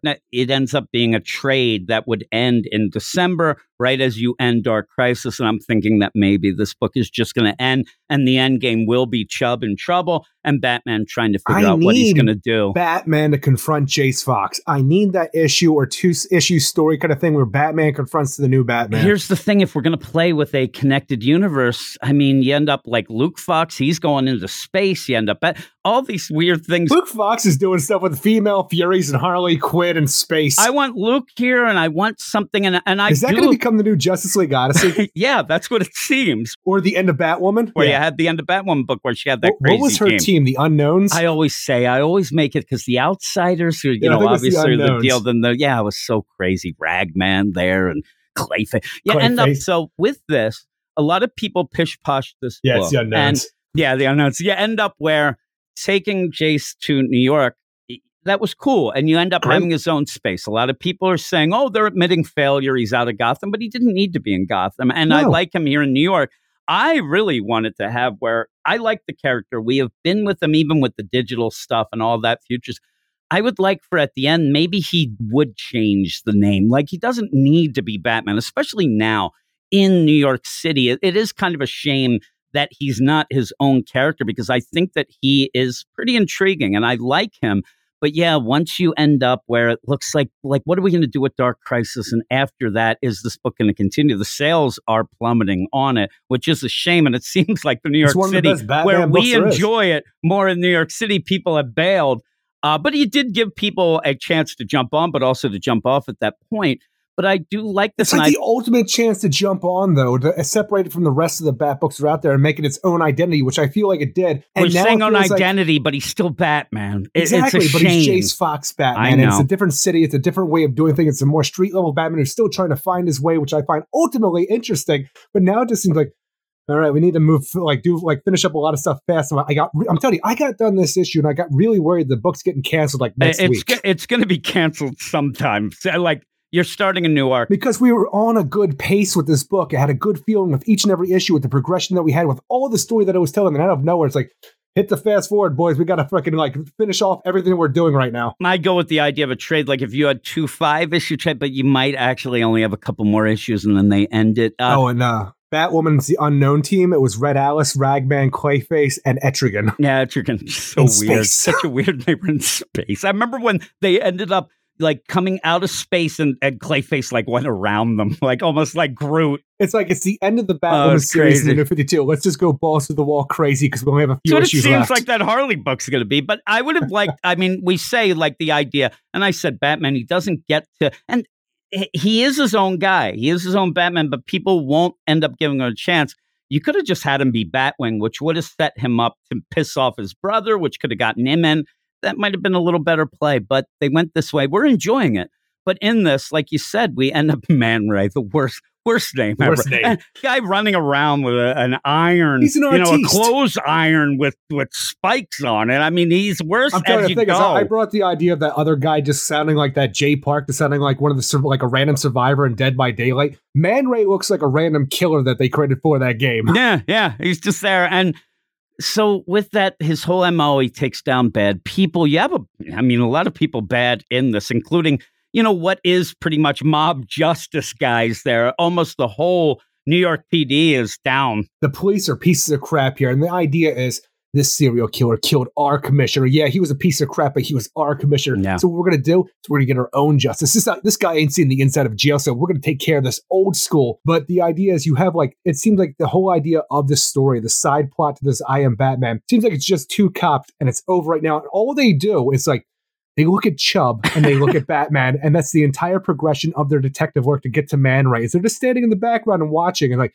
okay, let's go and get him. I'd watch more. I'm telling you, if I'm these two guys, and the one guy's like, hey, you know, we have to do due. Pro- what are you talking your due process with your fancy lingo? I'm going to go and shoot you. I would just sit tight because I'd say, hey, back in the day, what we do, we let the guy get arrested. He's in his cell. I turn off there. Like, let him come to us. Let Batman take him down. But they're going to go out and no ways, Batman. If Batman gets in the way, I'm going to get a two for one and go. And it's just, it's really over the even the idea with everything that we're pushing on, on fast forward here to get to the story done with the cops and like, you know, Batman overcoming his shookness coming up against Man Ray and, you know, taking down Man Ray and doing all this stuff. In the background, it seems like we have like one page to really set up what we're dealing with next, which feels like, I don't know, maybe because I don't remember, but it feels out of nowhere to me because in the previous issue, I believe it was, where Jace went to Hideo and said, Hey, do you see anything in these like crime scene photos? I know it's crazy that I'm just showing you crime scene photos out of nowhere because I'm just Jace Fox, not yeah, Batman. or yeah, yeah. I'm not But, like, Batman. Do you see anything weird?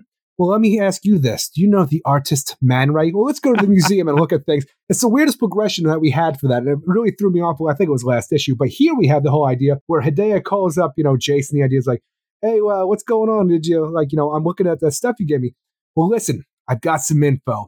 You were asking me about that hot list thing. And I'm like, what? Was he asking about a hot list thing? It's like, best I can tell, The hot list is like a minor urban legend, a list of some of the most powerful people in business, politics, and all of their dirty deeds. Legend goes Hey, fucking legend. If somebody had the list, they could blackmail all the people on it to do as told. I'm like, is this really something that we talked about previously? Because it feels like it's out of nowhere to me. And, and, she's giving him that info, and then he goes, "Is that real?" And she's like, "I don't know. I'll check the Illuminati and Slenderman." I'm like, "What are we playing here?" you're telling me info, and now you're saying that it's not. I like, believe we are that ending the man race stuff, and I feel like maybe that's connected with the freaking hot list, and that's how he's choosing his victims, and stuff like that. But also, it also feels like something that's going to be the next part of the story No, going forward I- that I you just have know. to bring up here as the pseudo setup. I, I didn't know if you know that uh, you know her last name is Deus Machina because every time they call her and get us like, hey, what do you know now? Oh, get this, and it just tells you this crazy shit. So whoever controls the list controls the world. I'm like, you are fucking dramatic as hell, Dea.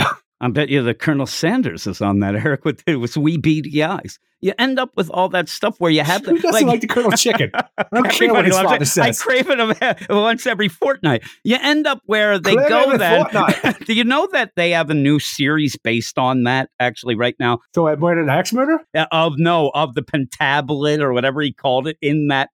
So I married an axe murder. I'll, I'll show you when we're done Okay. here. But yeah, with all of this stuff, then I don't know that the mayor is that bad. I mean, he, I mean, he says, listen, they looked into me. Everybody can have the sus deal. I actually think that he's kind of on a bit of the up and up. Everybody has their little kinks, as we talked about earlier. But are you going to kill a guy with a clothes iron with teeth because they like a girl in Only leather? I don't leather. know. I mean, maybe. I don't know. I don't like wearing it myself, Eric. But Look, I have my own kinks where I like killing people who have kinks who have leather. where did you get this idea, though, that there's Man Ray, right? He's an artiste. This guy. Man I think he's an asshole, but he ends up showing up with a clothes iron with spikes on a chain, and this guy takes down totally dead by daylight killer. This guy takes down trained security guys who are probably all guys who are military Everybody- guys, and I Mili- like ex-military guys all armed to the fucking teeth, To the teeth. mayor's secure personal security. He walks up with a knife and a fucking clothes a, a knife and a clothes iron on on a chain, and he takes these guys down.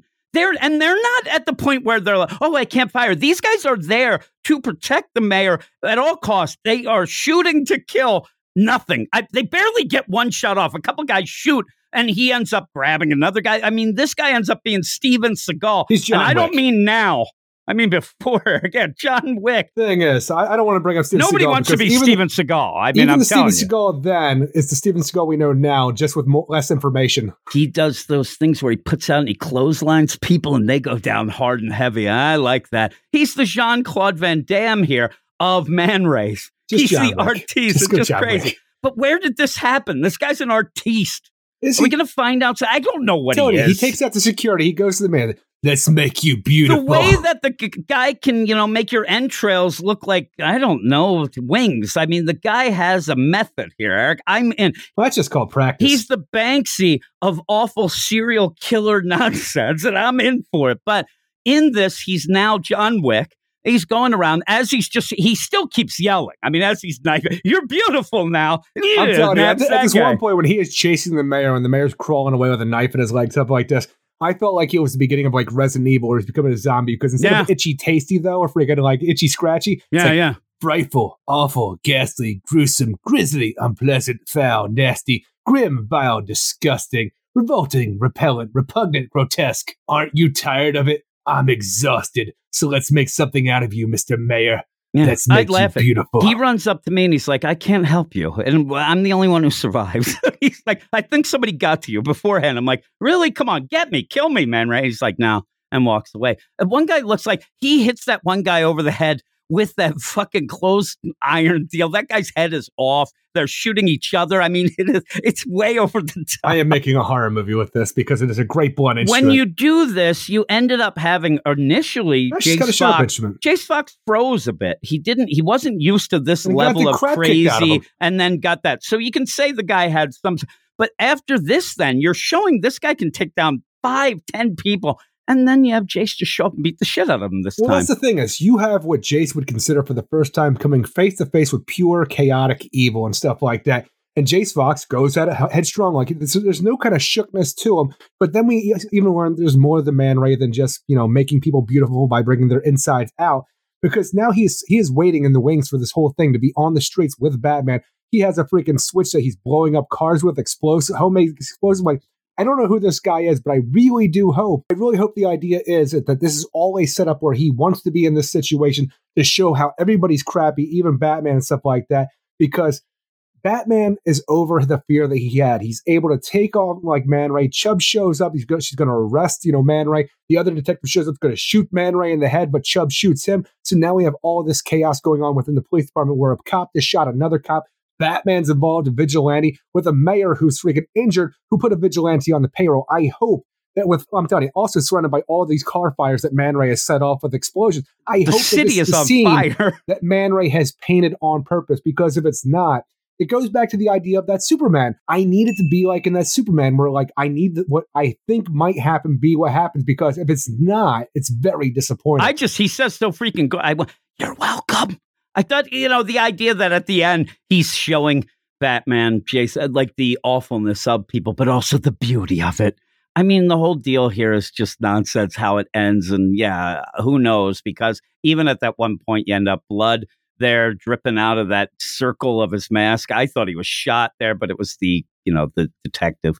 But even then, yeah, you end up Well, he's had freaking gorgeous and stuff. Yeah, it's just weird that I think that's how you're playing the deal, and then you're like, oh my god. And yeah, Chubb is going to be in trouble, and I think Batman is going to have to try to save her. And she still ends up at one point when the mayor says, "I'm clean. How about you, Batman?" And he hesitates for a second. almost like Batman, like when he comes up against Man Ray for the first time, it almost like it shook him like that as well. Like, Yeah. look, these are easy questions, Batman. You're gonna have to get over. Like, just say It is yes. you're funny. clean. I mean, when she you end up, he's like, "Yeah, no, I." You hesitated there. I'm like, "Give me a break, lady." I mean, Detective Chubb. seriously. She Like, saw a hesitation. She knew Batman's deepest, darkest secrets. it's like you better tell me what you did. It's like whatever. We know that he has some, you know, Man, checkered past If and you don't but- shoot a cop in your career, you're going places, Chubb. oh shit. yeah, now I'd like where Batman says, "Hey, so what do you have to tell me now?" So, "Oh, I just shot that guy. I mean, yeah, uh, but the whole deal will be the play. Like, oh, look at Chubb. Like she wanted to protect the the serial killer and shot this guy and that guy, but he was a piece of crap. Oh, it's going to be nonsense. But I think that this just ends with Batman taking Chubb, and they're going to be on the on the lam.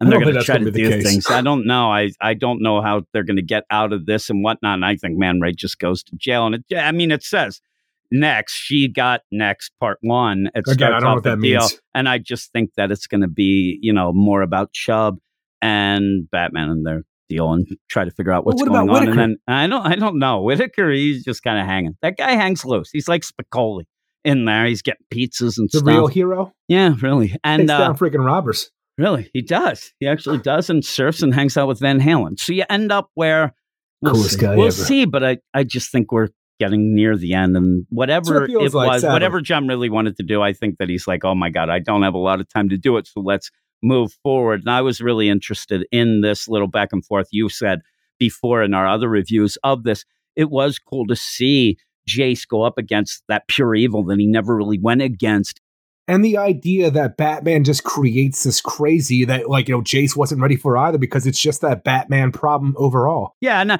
again, I mean, I could sit there and say, well, what I think's going to happen, but you know, you also have the idea that maybe Chubb needs a lawyer, so you get Jace's mom. Like you have a lot of things that probably tie in, No, but I don't know. either. I don't know that I really want that story. I'd rather have you know Man Ray manipulating things and having actual fun with that. But no, because I want give the mom in there because then that will bring in a whole new uh, like your thing where they're like you know doing more because that's one of the things of this issue that's a disappointment is that you don't have enough of the Fox family that we yeah, had that's, previously. I think we will. I want Tiff to get closer to Jace again some more Well, to get towards cool. that pseudo kind of new kind of Robin for Jace. You know, to, to make that thing happen. If Tanya's doing this because of this or that, the other thing, Jace is invested because of Chubb. She doesn't know that he's Batman, but he's still invested on the sidelines. But then you bring Tiff in. I don't know. Whatever that idea just opens up more avenues for me in my mind with what I want to see. at I am Batman. I gave this a six point three out of ten on the set. I'm going to go up to a six point five because I'm going to go I like six point talking about that. Fight at the end's pretty good, but I need there to be a lot more going on than what's on this page. Like a lot more forethought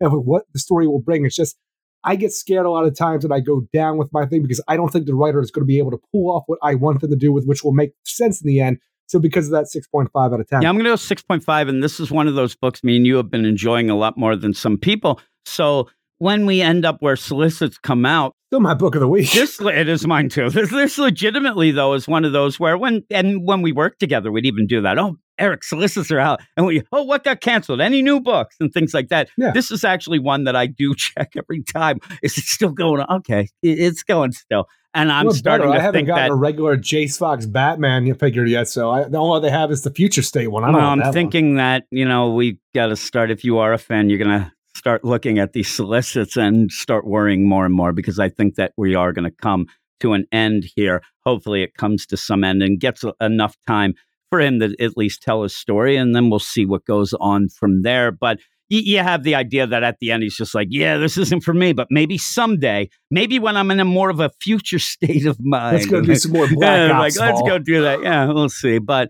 yeah, 6.5. But that's the end of our first section of books. We're going to take a little bit of a pause here, and then we'll be back with the two bits. It's a Clunrad section, Eric. We haven't had that many uh, times, Oh, and it's going to be some fun I times hope, for, it, I hope it doesn't happen a lot going forward. Oh my goodness gracious! We we need some more so we can have a full The podcast of it. the bad. Clunrad, yeah. So we'll They're be back bad. with that. Hey, everybody, Jim back again. Before we get to the next section of books, I know that we talk about our Patreon here on the show, but I think there's a lot of people don't really know exactly what we do or the scope of things. And what I wanted to point out during this little interlude is that if you go over to our Patreon right now at patreon.com slash weird science, you can end up listening and getting involved with a bunch of comic book reading club podcasts. What we end up doing is going each episode, one issue as we go through a series, and you can listen and read along and then discuss the things if you go into the Slack chat. And some of the books that we already have Reading Club podcasts for right now are The Walking Dead comic, Teenage Mutant Ninja Turtles, Hellboy, Injustice Gods Among Us, The Ultimate Marvel Universe, The New 52, and more. I am actually planning on having a bunch more of these, one of them being Spawn, which I think I'm going to start this week, as well as one for the Gotham Central book. So there's a bunch going. We love to do it, and it's it's really fun, and it's something to get everybody involved. So again, if you want to listen to these, get involved, you can go to patreon.com slash weird science, subscribe to whatever level is right for you, and then jump into those and a bunch of other things as well. But thanks for listening to me once again, and now back to the show. Well, he stares into the mirror, moosing up his hair. Those kisses to himself, and he really thinks that tear is tear. Well, that's just Eric Shea. The Wolf Man. Looking for a star screen, or maybe a hot hubcap. Spends all his money buying all that crap. How dare you! Well, that's just Eric Shea. remix version, Eric, as we go into the Cloonrad section, it does, you know, pretty much warrant a full out remix version of That's Just Eric Shea. And there you What? have it. Thank you, everybody. You know what my I would like to favorite know the reasoning is? behind this. I love the band Warrant with like Down Boys and Uncle Well, Tom's I that? enjoy Warrant, but I wouldn't say I ever loved Warrant. It's funny. At one point, I ended up like, I'm going to watch some Warrant like live stuff, and they weren't that bad. I And mean, they're a hair metal band. 25 no, they years. haven't. And then I realized because I ended up watching this one concert. This was not like early days Warrant. This is late days. Like grunge has hit, and there's big troubles. And in the co- Keep it real, Warrant. they're repeating songs because they didn't have enough. I'm like, oh well, Jani Lane, The greatest hits. R.I.P. A lot of the same tracks. Down Boys, and the idea of uh, you know, that stuff. They did. I think they did. Well, Uncle Tom's Cabin. I really like that song. They they go right in where I put Cinderella.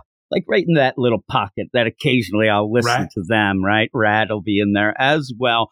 Uh, as A little also, bit below poison. maybe uh, Bullet Boys. They don't quite get that high, No, right? no, you have a not. lot of things in that going on. Or like Faster Pussycat might, but maybe not. It depends on my mood. Whitesnake. I'm t- Whitesnake a little bigger than, but with all this, Dancing Mike, if he's listening, he's the only one enjoying this. Oh my goodness gracious! But yeah, little hair We're metal, not even enjoying this. hair metal 101. Oh my god! It's the idea of nothing ended up killing off something as quick as grunge killed off hair metal, except my enthusiasm being killed off by the Cloonrad And you say here. that, but I still love hair metal. I do too. I actually, it's fun. And you end up where you go and here's the one thing, and I did have this. This is an aside. Somebody in a comment, I think it might have been this Warrant concert, but they did say you can make fun of anything like this. You can go and but but the people in the crowd were having the time of their lives. They weren't It's like there. me at the Gathering the Juggalos in 2000. Exactly. We can make fun of that because you're an idiot, Eric, but in that you were in the moment you were loving it. You ended up, you know, getting yelled at in a so song, good. all that stuff going down. Was that when you ended up running Police shot me into with them? pepper. Pe- oh no, that was 2002, and the police shot me with pepper Uh, pellets. Oh my God. Pepper pellets, you say. I thought they were rubber bullets. pellets. Pepper pellets. Here we go with the Cloonrad section. We end up having Batgirls and Wonder Woman, and we'll decide by the end which is better because we're positive, Eric. We won't decide which one's worse. We'll decide which one is I will. And I, You know, we'll split the difference. You decide which one's better. I'll decide which one's worse. okay. You're usually the grumpy old man. I I'll am take usually the grumpy time. old man. I'm trying to be a little more just, you know, I, I want to be the Spicoli. I'm never the Spicoli. I'm the No, no, you're I'm not. the jerk in the movie theater that Damone ends up screwing over. That's me, Rat, or whatever his name was, in that I'm the miserable guy who thinks everybody's, you know, being handsome and sexy, and I'm not involved. I get all mad, Eric, right? But here we go. I think it was Rat. I think his name was actually. Uh, was he- Snake. he had good intentions though and he was like again you know that that guy at night thought if they only knew the real me i realized right would away that nobody incels. wants to be near the real me i mean i didn't even want to hang out with the real me actually in this that's a good segue too because you have the seer actually say that in a way that you're supposed to now feel bad for the seer in this Don't care about the seer. no and we'll get into the idea of like you're really dumbing down this whole fear state stuff and everything that happened in that as well. But we're going to start Not only dumbing the down that, everything that we had leading from Fear State with the idea of this ever all seeing seer character who not only bothered the Batgirls, but the Magistrate and I am Batman, Jace Fox. All of a sudden, you just bring her out here and say, I can't do anything on my own. Please help me. and really going with, oh my God, I'm a little kid. Like, uh, you know, we knew Just a this, little girl. but I'm just a little girl. Help me. I, I'm a little girl. I will tell you, as we go through both of these book, Batgirls and Wonder Woman, there is a common theme that irritates me and Cloonrad Bad Deal. writing? Not, well, that's just them. I mean, really, Oh. you know, they're being them. But in their books, anything that happens, it don't matter for shit. You end up having people poisoned. It don't matter. You end up getting the saints. They get around. Eh, it doesn't matter. You end up like nothing really has consequences. Well, it goes back to what I felt about Superman, just worse, where I said the idea is that with my tagline, make it happen. No matter what, just make it happen. Doesn't make sense. It doesn't matter. Make it happen. I, I mean, in a, in the deal, um, you know, especially Wonder Woman. I mean, why do you have Steve Trevor get poisoned just so he can't shoot for a second? But then, oh, you okay? Yeah, I think I'm getting better. Why have him be fucking checkmated on Argus? Why have all that stuff? I mean, the checkmate at We're not one talking point. Wonder Woman yet. At one point, though, checkmate's supposed to be this big thing, but yet they can't have that do it. So then they're calling the holiday gals. Oh my goodness, people praising them for it. Holiday girls. Eh, whatever. You, you know, there there was the calculator was a teacher at the ho- nonsense. Batgirls number Professor seven Calculus. though. As we go into this, uh, written by the Cloonrad, Becky Cloonan and Michael Conrad, art by Robbi Rodriguez, uh, Enrico Renzi, and Becca Carey. And yeah, this book started to pick up a little for me because of the idea you had too much going on. And I thought that they were starting to, okay, let's center on the it down a important things Yeah. it just comes back here in this issue where the Saints you didn't Well, need look, the look. It, Saints it, it that doesn't involved. exactly come back full bore because we are done with Tutor and the new Spellbinder. Oh, Thankfully, you say you're done. I, they'll probably be later, but they're not in this shut issue, your mouth. right? All we have left, but the thing is, though, with this, we have the Saints, we have the Seer, and we have that weird serial killers in the background who might be the Batgirl's neighbor. We don't know.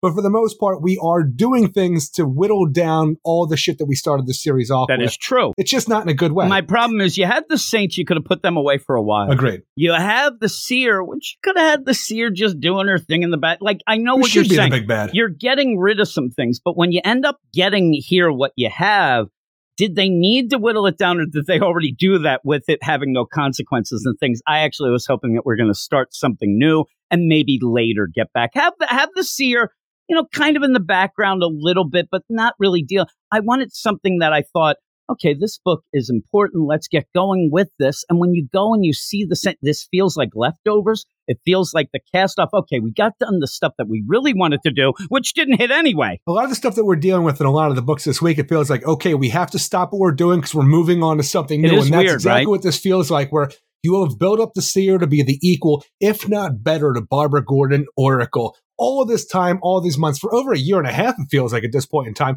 for what we've had right now. Out of nowhere, at the end of last issue, the seer being a little girl, she comes to the background and say, I need your help. And in this whole issue, we have the idea that the saints, the freaking the people that wanted to believe that you know Simon Saint was still alive, being used by the seer with a holographic kind of voice face, you know, deep face technology, deep fake technology. Deep fake, yeah. They they never pick up a newspaper or go online, but th- that's fine. Eric. But they don't believe that Simon Saint is dead because he's talked to him. And it turns out it was the seer the whole time. A few issues ago, the Batgirl says, "Look, Simon Saint is dead. The seer." Is the one who's been manipulating you. Simon Saint's dead. She has been the one who is uh, doing this the whole time. Go after her if you have a problem. And then we got rid of the Saints. We got them arrested, and it's like, okay, we're going to move on to the Tutor and Spellbinder stuff, which was okay because we're getting rid of one thing to go to another.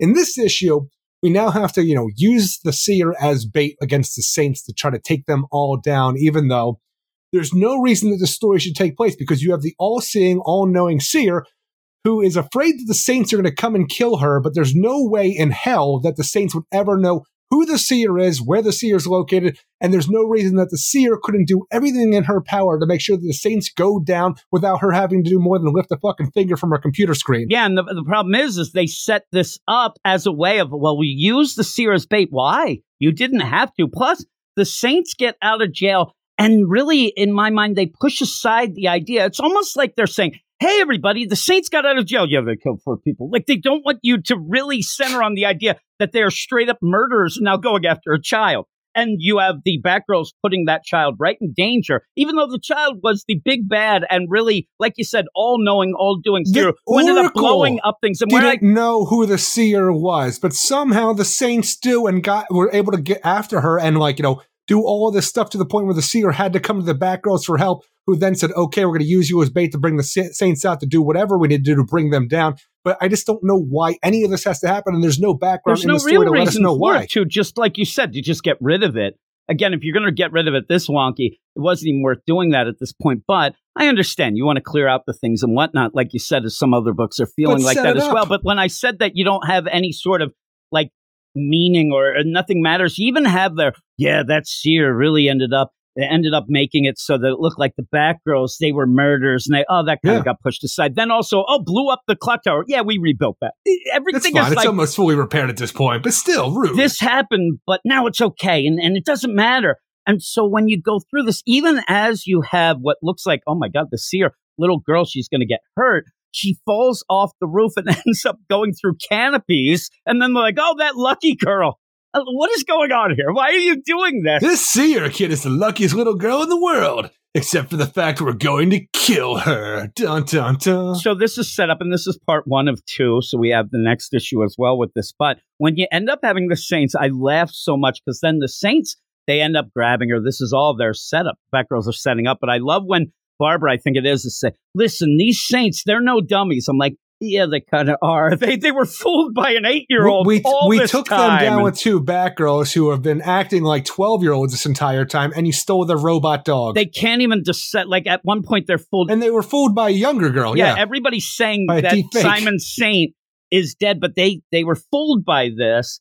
They're dummies, so don't tell me that. But really, all their plan then, in the long run, is hey, tell everybody that Simon Saint still because they, I think they feel embarrassed. Hey, I got we got duped, so let everybody think that that's the case. I'm, the, the, the jig is up. It's done. This isn't working. Get out. You better rebrand yourself. I mean, I know that like a clown hunter, he's still going with it, but the Saints, got to get something new. And you're murderers now, and you're just over the top. we have to get the seer, who we only heard about was manipulating us. We got a hold of her. We're going to make her go take us to her setup so she can tell the rest of the world that Simon Saint is alive and everything like that and is under control. The magistrate is still going strong, baby. But to do that, we have to fudge a lot of weird things too, because the setup for the seer is actually in a shaft underneath the iceberg lounge, which one of the, the saints then says, fascinating. I've heard of old bootleg passageways under Gotham. Never thought I'd see them. I'm like, I, the iceberg lounge is sitting in the middle of the bay. Where's the passageways for the bootlegging? And it's not like it's an, it's not an old building. It's a new freaking building. So why would we need bootlegging? I bootleg think it's fucking just, I just think he watched it. It's like me. I just watch a documentary on, you know, the food that built America. I'm like, you know what? That reminds me of chewing gum. You're like, no, it doesn't. I'm like, so we eh. just have the seer who's a young girl who says she spent her entire life building her setup of a computer seer underneath the iceberg lounge because her father was a crime boss who was associated with the Penguin, whose mother left them, whose father then went away, and everybody just then forgot about little old Seer, and she just kind of stayed underneath the iceberg lounge doing her computer way. Doing her computer James. stuff. Yeah, eating bits and pieces. I don't know. And what it reminds me of, it does How have did she that get feel. her ass Who on knows? top of the freaking UFO with the magistrate with all the top family members of children? Yeah, I mean, right there. And how was she doing anything? And maybe she just did it herself with her manipulation, but it just how's seems she weird ma- because doing the there's no background. Hey, get Do you still do you still think that her mother is Grace O'Halloran, their I don't TV know. reporter? No, actually, I, it because was her weird. mother left at one point. They never said who the mother was. I still think because now Grace is starting to have a drinking problem. That gi- made me giggle. But also, no, no, no. She has a job problem, which just leads to drinking a little bit too what much. this now reminds me of, I don't know if anybody would think that, but it is as goofy and ridiculous as Liar Liar and the Mariko Tamaki Wonder Woman. It's like that same deal where you have this girl, she's the big bad. Oh my God, this here. Now you're like, oh, well, she's not that bad. Because she, and again, nothing matters. You end up now because she is being grabbed by the Saints. And also, her mom and dad left, and she was down in the bootleg What, tunnels. what is this this dialogue though? The idea where like we're getting this four one one on who this seer actually is, and then Oracle's doing her hacking job and stuff like that. I never make the same mistake twice. You know what her name is? Her name is Kira Kazov. Kazov, you mean like I can't confirm that she's related to the Odessa mob family without more research, but she's at the Iceberg Lounge, so the signs point to yes. I'm like, why does anybody care that this girl who's Kira Kazov might be related to the Odessa mob family? And how does that relate to the rest of the story that you've been telling so far? And when most of the story at the end of here, I was like, oh my God, we have her inside the Iceberg Lounge. We can't get in there. We're Batgirls. What are we going to do? Well, you know, Tom Taylor's getting a lot of praise for all his Dick Grayson Babs work over there. So, you know what we're going to do? We're going to put Barbara Gordon in a freaking fancy dinner dress, even though we originally put her in two freaking like polio freaking braces at the beginning of the series. Now she's going to go with billionaire Dick Grayson to the Iceberg Lounge and have themselves a big fancy date to get inside the Iceberg Lounge to find out what's really going on while the rest of our Batgirls have to wait outside, taking out the Saints, but for some reason not wearing fucking masks. Yeah, and with that, remember that the idea where you end up, and I do believe that it was not Kaz, it was Steph who said, listen, you can't just walk in there. You're Jim Gordon's daughter. They're going to know. So then she says, oh, how I'll get in there is get probably one of the second most famous people in Gotham City. Bruce Dick Wayne's son? Grayson. Yeah, yeah, and now a new billionaire. I think I'll go in with him because that's incognito. Right, and, and so they're going to go in. So you you ended up not doing what you had Well, it's set not like up. they're going to turn them away. Eh, well, they're not, but the idea seemed to be we don't want to have Barbara Gordon be recognized as going But in Jim, there. you got to understand, anybody who's anybody is going to be at the Iceberg Lounge tonight. Do you know why? Because there's a sword swallower going to be there. You know what all the rich come out for. and and it's almost like, oh, those rich and their Fuck. debauchery. Sword Just the idea, like even the idea, you and I joke all the time, off and on the mic, of the idea of like you'd have to do something with the updating of Dick Grayson's origin, just because 1939, 1940. Acrobatics ain't what it used to be. Yeah, you know, people are going far and wide to go see some flying fucking Graysons at a circus and stuff like that. People aren't even going to the circus anymore. But the idea that anybody who's anybody in Gotham's going out to go see a sword swallower, get the fuck out of town. Also, I just want to point out where I said where they seem to be very concerned that Haly they, Circus. they they're very concerned Barbara Gordon's going to be recognized as Jim Gordon's daughter. First off, who Yeah. the fuck cares anymore? He's nothing. You mean and former Commissioner Gordon, who's off being PI with who was infected by the Batman who laughs and became the commissioner? I'm asking anybody Disgraced. now. Now, maybe if you're, you know, in the bad side of town and a little shady, whatnot. But I want to know, like you just said about the acrobats. Oh my God, who's the world's famous acrobat right now? Also, in any city that you live in, do you know the commissioner's name and what his daughter or son? You, don't know this shit. I know the New York one just got murdered because he was a bigot and, he, and I am Batman. Yeah, really. And then you don't go with real life, so that's how it works. you're you expect, man, I didn't see that in the news.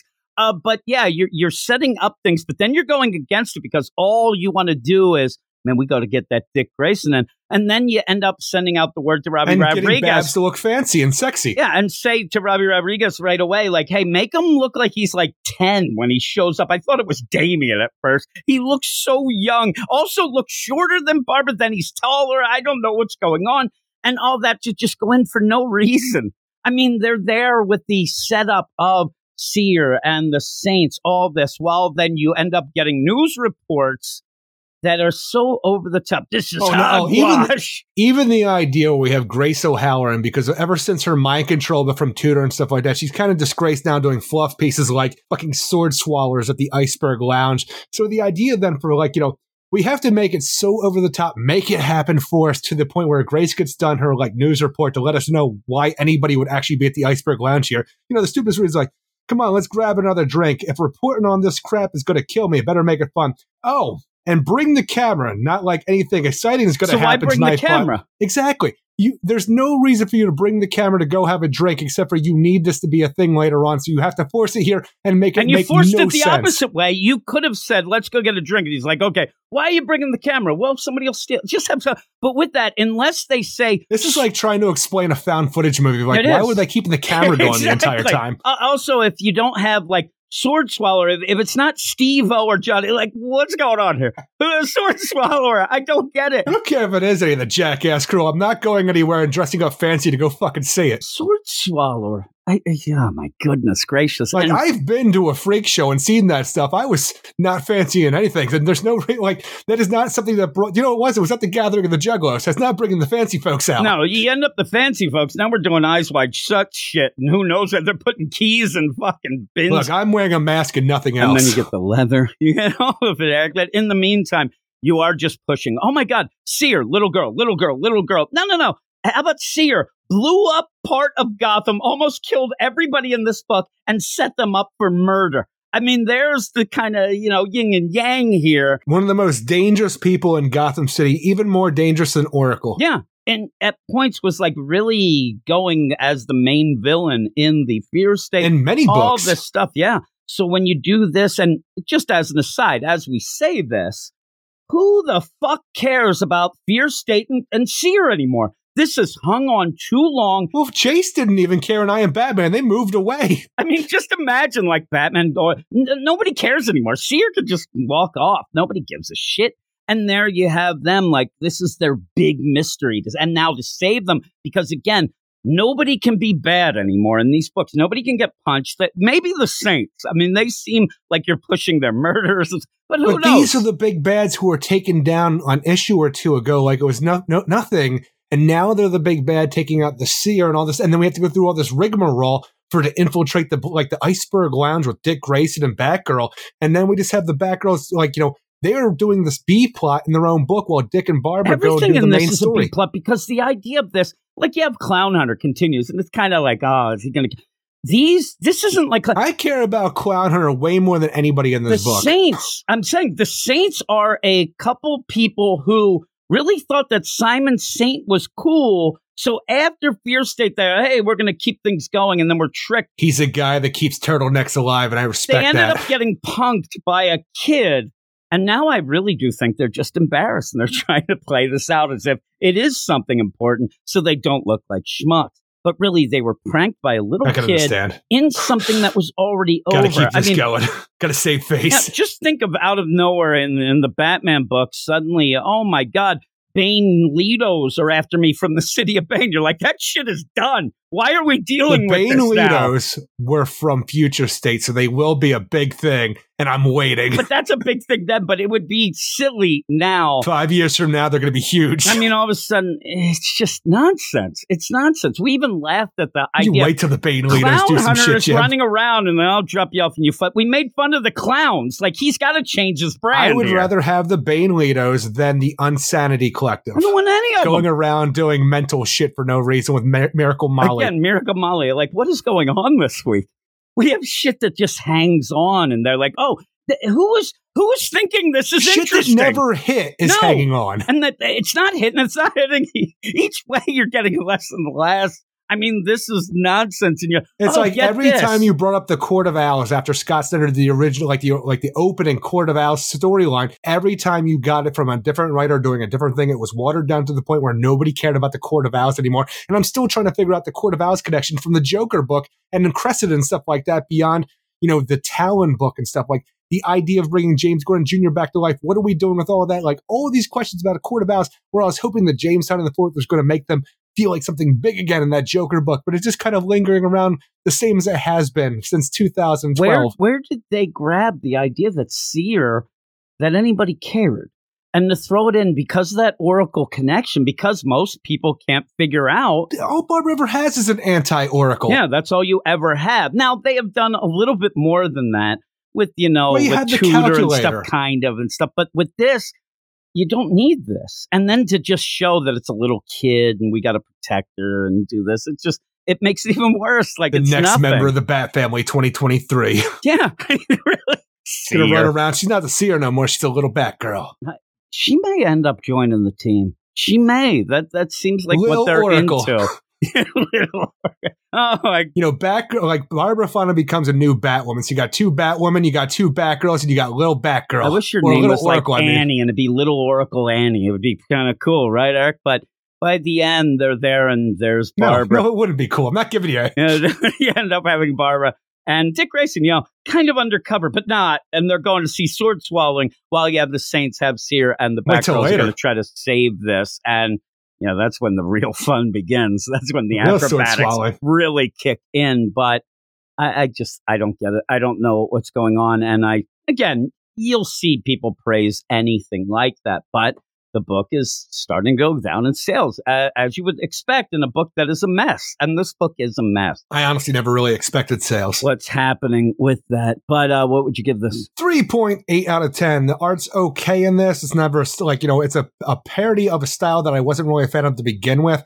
But the story is just nonsense overall. There's nothing that makes the story make sense in the world they have set up within this Batgirl series in the short amount of issues that it's had so far. So it's just a ludicrous story with terrible characterization and art I'm not a fan of. Yep, and I'm going to give it a four. I'll be a little more positive. I'm But at least you Jimmy. get that that- Nightwing charm. You bring Dick Grayson and Barbara Gordon together as the lovers that you want them to be. Yeah, yeah, heading towards what might be a wedding coming up. Uh, ending up What are you talking about? We had that in heavy. In, I mentioned it today uh, on the YouTube deal thing critical because they end up. I don't think that. What are you talking about? I keep being told by Eric that there's been a wedding and everybody remembers it, but they don't. Uh, but we'll No, go no. to our final Everybody deal. in the DC universe should remember. For some reason, none of the readers do. yeah, I, I don't think that Barbara and Dick remember it either, but readers don't. well, they either. remember. It's just not legal, so no one's going to put a pen to paper yet. And then they kind of like, yeah, Because about now that. Dick's a billionaire. No, yeah, there's no way now. He's like, really? Hey, how do you feel about prenups? Reading up here, uh, Wonder Woman number 788, written by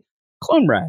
Art by Manuel Lupacchino, Wade Von Grawbadger, Tamra, Bonvillain, and Pepper. So, Tamra Bonvillain blocked us, Eric. So did Michael W. Conrad. And I just want to mention something, too, because Stop the reason people. why he ended up blocking us and the thing that he continues to do that does irritate me. And I just want to, as a whole, you cannot like a book because it sucks. It- I'm going to allow everybody this. If a book is written poorly or you don't think the characters all that, you can say and that this book stinks. like a book, or you can like it. But if you don't like it, don't give me this nonsense that there's only one reason. It's because oh, you don't like Wonder Woman. The way you're a sexist. If you don't like this, you're that and that. That's what he tries to pull constantly. That's why he ended up blocking us because I said you can dislike a book because it's just not good or not for you. He disagreed. He said, and he continues to do that. And in this issue here, you do have a deal where Cisco, which is Dr. Psycho, they're trying to play games here and whatever their games are. But I don't know when you get to is. it by the end deal, because I say I don't like the book doesn't mean it's because I agree with Cisco in the book and think that women are horrible. It has nothing to do with that. It has to do with a horrible written story that just is bullshit. This book is terrible. They end up where they came out of that trial of the Amazons with the whole line of Wonder Woman books being a complete and utter mess.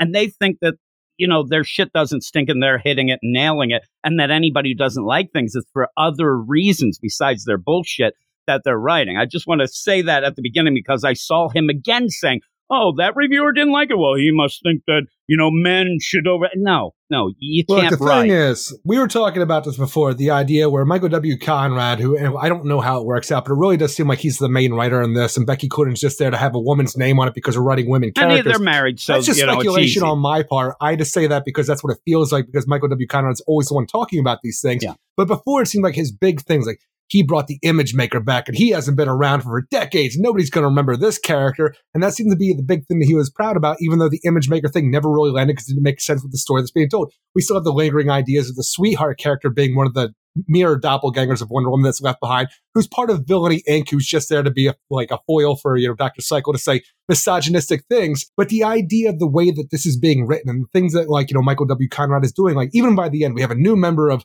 Villainy Inc. It's Delos, the Duke of Deception, an old Golden and Silver Age character of like a villain of Wonder Woman.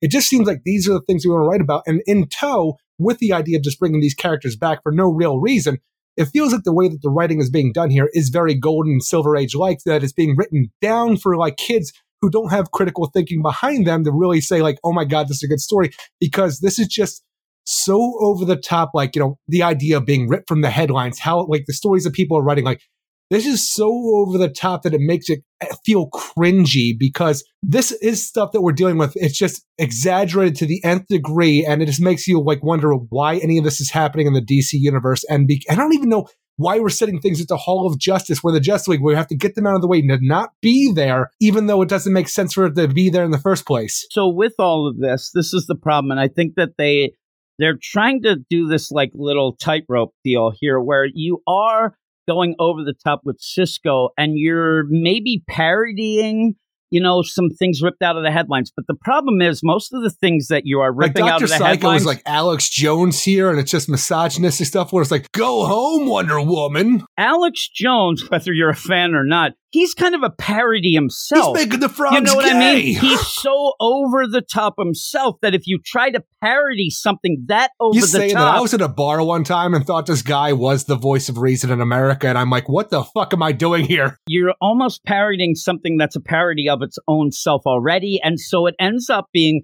not even just cringy, it, it just ends up being goofy.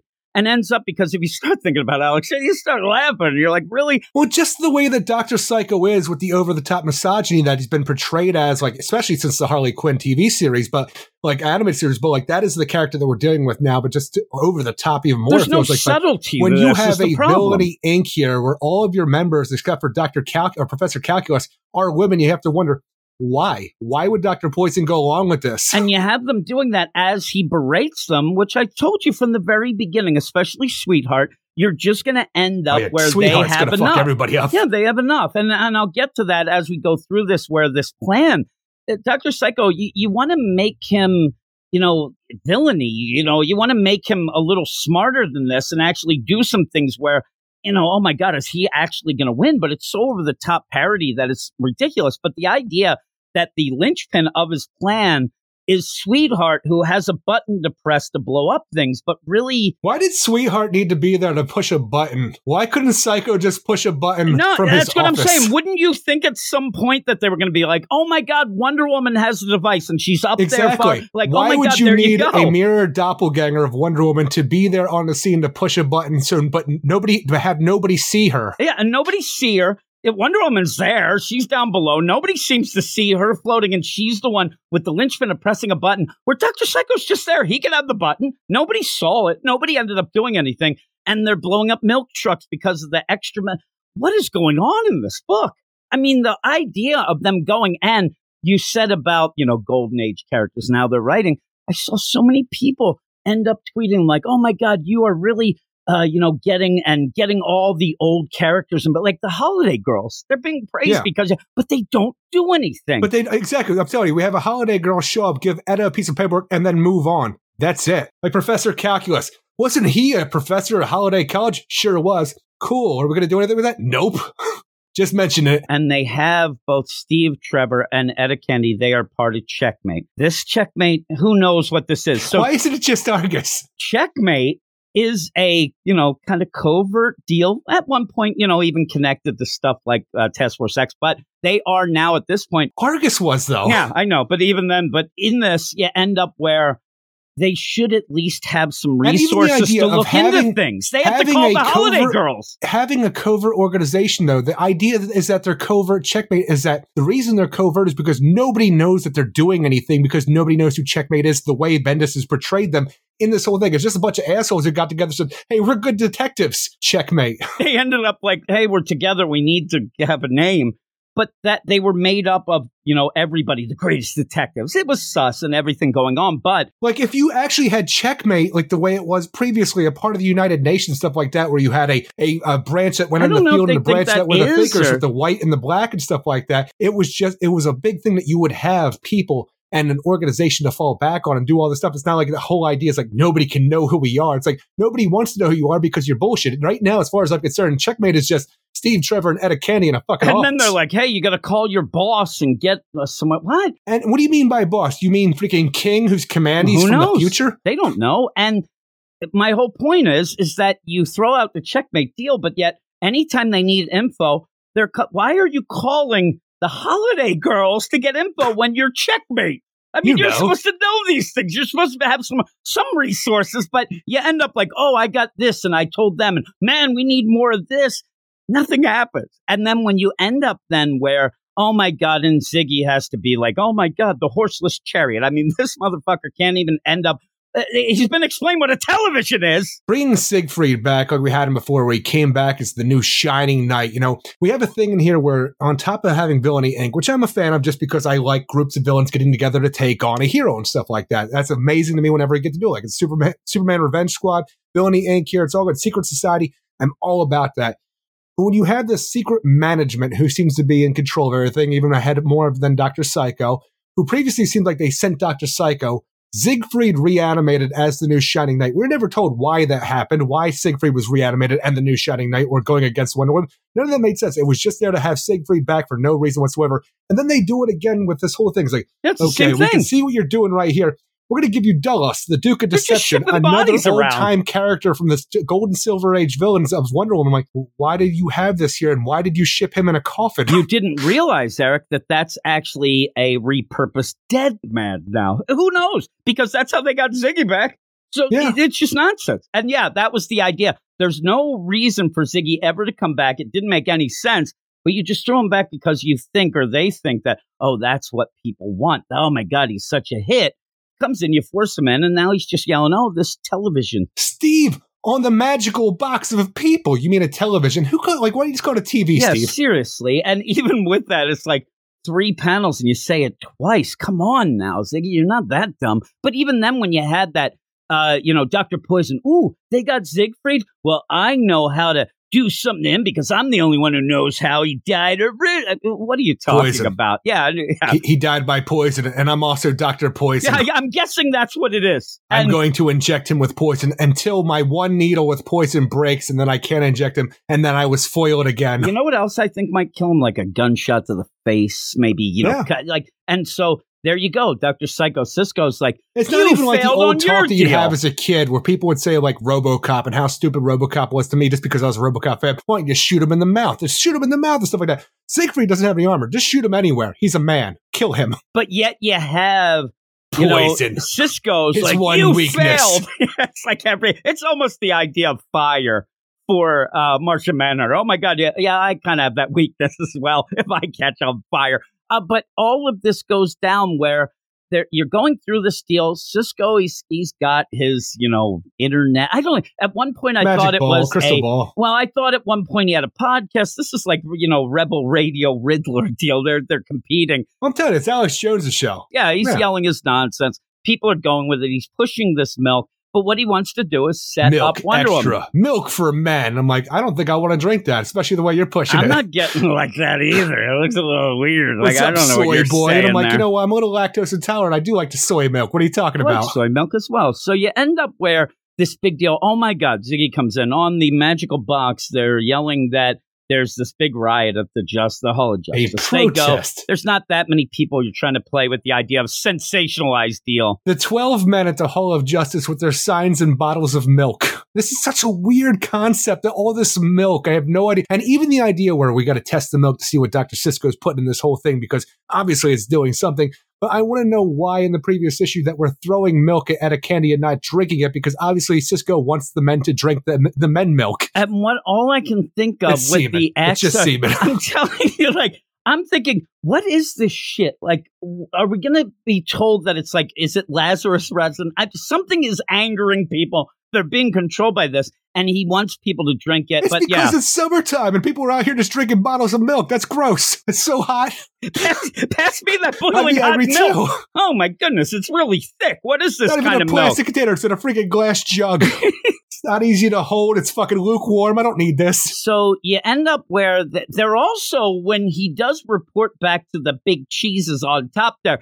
They seem really concerned with the sales of this milk. They seem You like, oh man, what's the It's really good fucking sales Holy here. I, I told you, the Professor Calculus, he's got his ears to the beat. He knows this shit's going to sell. It's so weird. So they end up where, oh my God, there's a riot. These guys are outside. There's a couple of them. They have the worst slogans. Wonder Woman equals anti-male. Go back to your islands. We never asked for you here. Rise up, fight back, rise up. What? What are you and on top about? of it, everybody has to wear a red cap like you would have for like Make America Great Again. So it's just so over the top and in your face. And the thing is, I am not trying to make this political because I don't care either way. Like No, I think so both sides can be dumb, but that's not something that I agree with either. But it is so over the top and in your face. But it's like it's ripped from the headlines of last year. But I just don't know why anybody would like want to read this because, like I said before, like you and I have joked about the idea about how I think people back in the 30s and 40s and possibly before that, maybe a little bit later, but they were dumb as shit because there's no reason in my mind that comic books, the way they used to be written in the golden and silver age,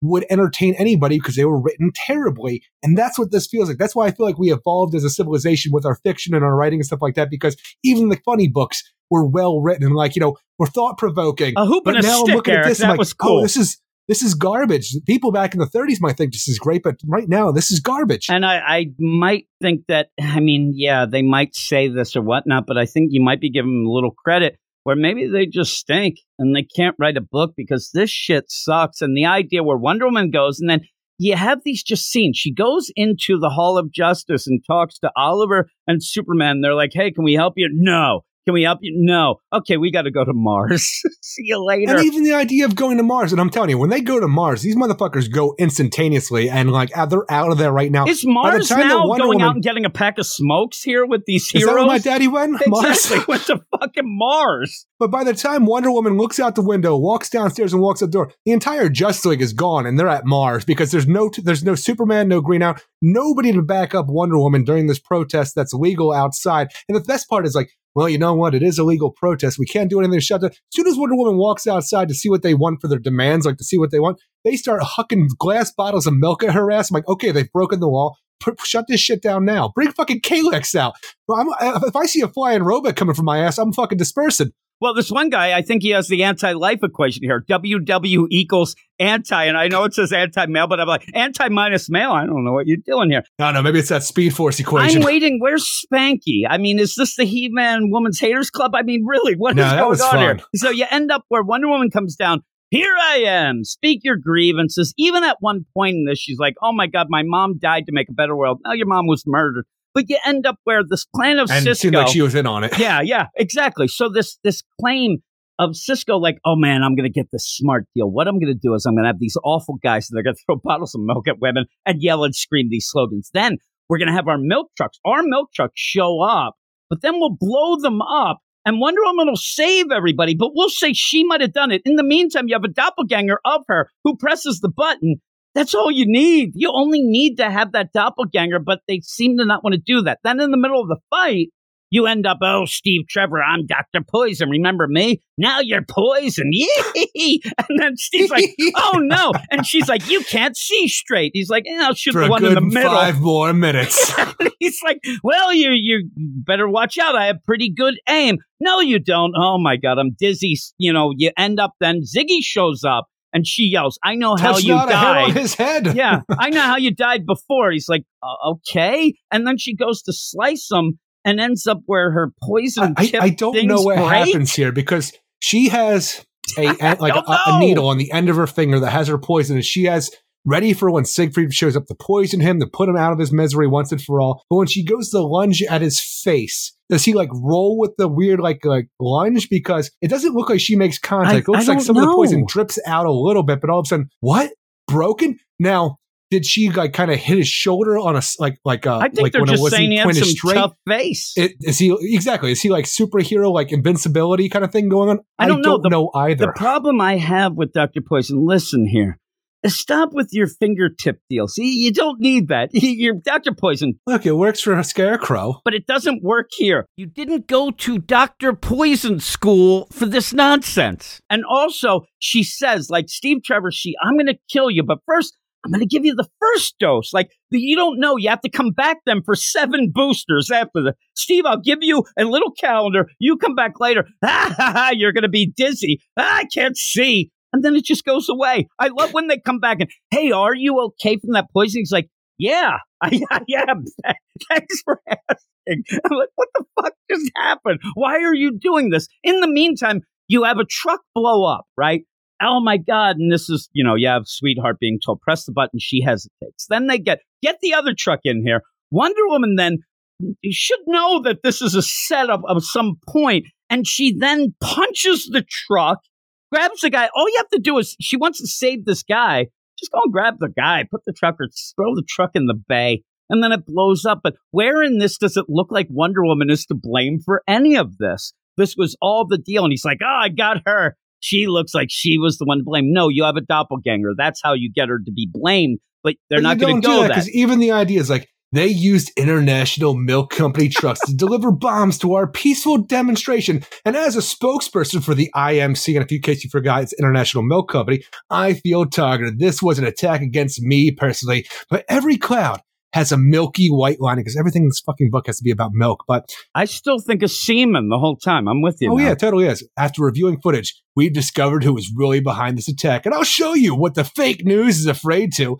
Wonder Woman was sighted on the scene, and we have proof she didn't stop this. It makes you wonder, was she behind it? And I'm just like, look, I'm reading these comic books to not deal with your real world shit. So when you just have this stuff with like just over the top versions of what you're against in politics, like I'm telling you, it's not something that I'm for either, but it is just a, such an over the top caricature of of you're not writing things like They don't make be sense. real. because you end up as he gets on now i know that i think the parody here is that it doesn't matter what cisco says because they're going to believe anything he says because he's awful Yeah. and that's the play but your plan was to say oh they delivered bombs in these the trucks have your goddamn face on them these are your trucks they show up why didn't you have something And else Wonder Woman blew them up. Did you say she? Well, I know she didn't help. To, she didn't try to not have them blow up. So obviously, maybe she's a part of it. huh? That's the play of we're going to go down the line and I could say anything, you'll believe it. But in a book like this,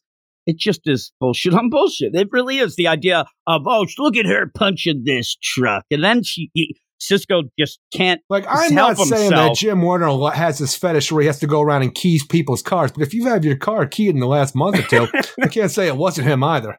It is basically The Rock, and that's a, a bear deterrent, right? Hey, have you seen any bears?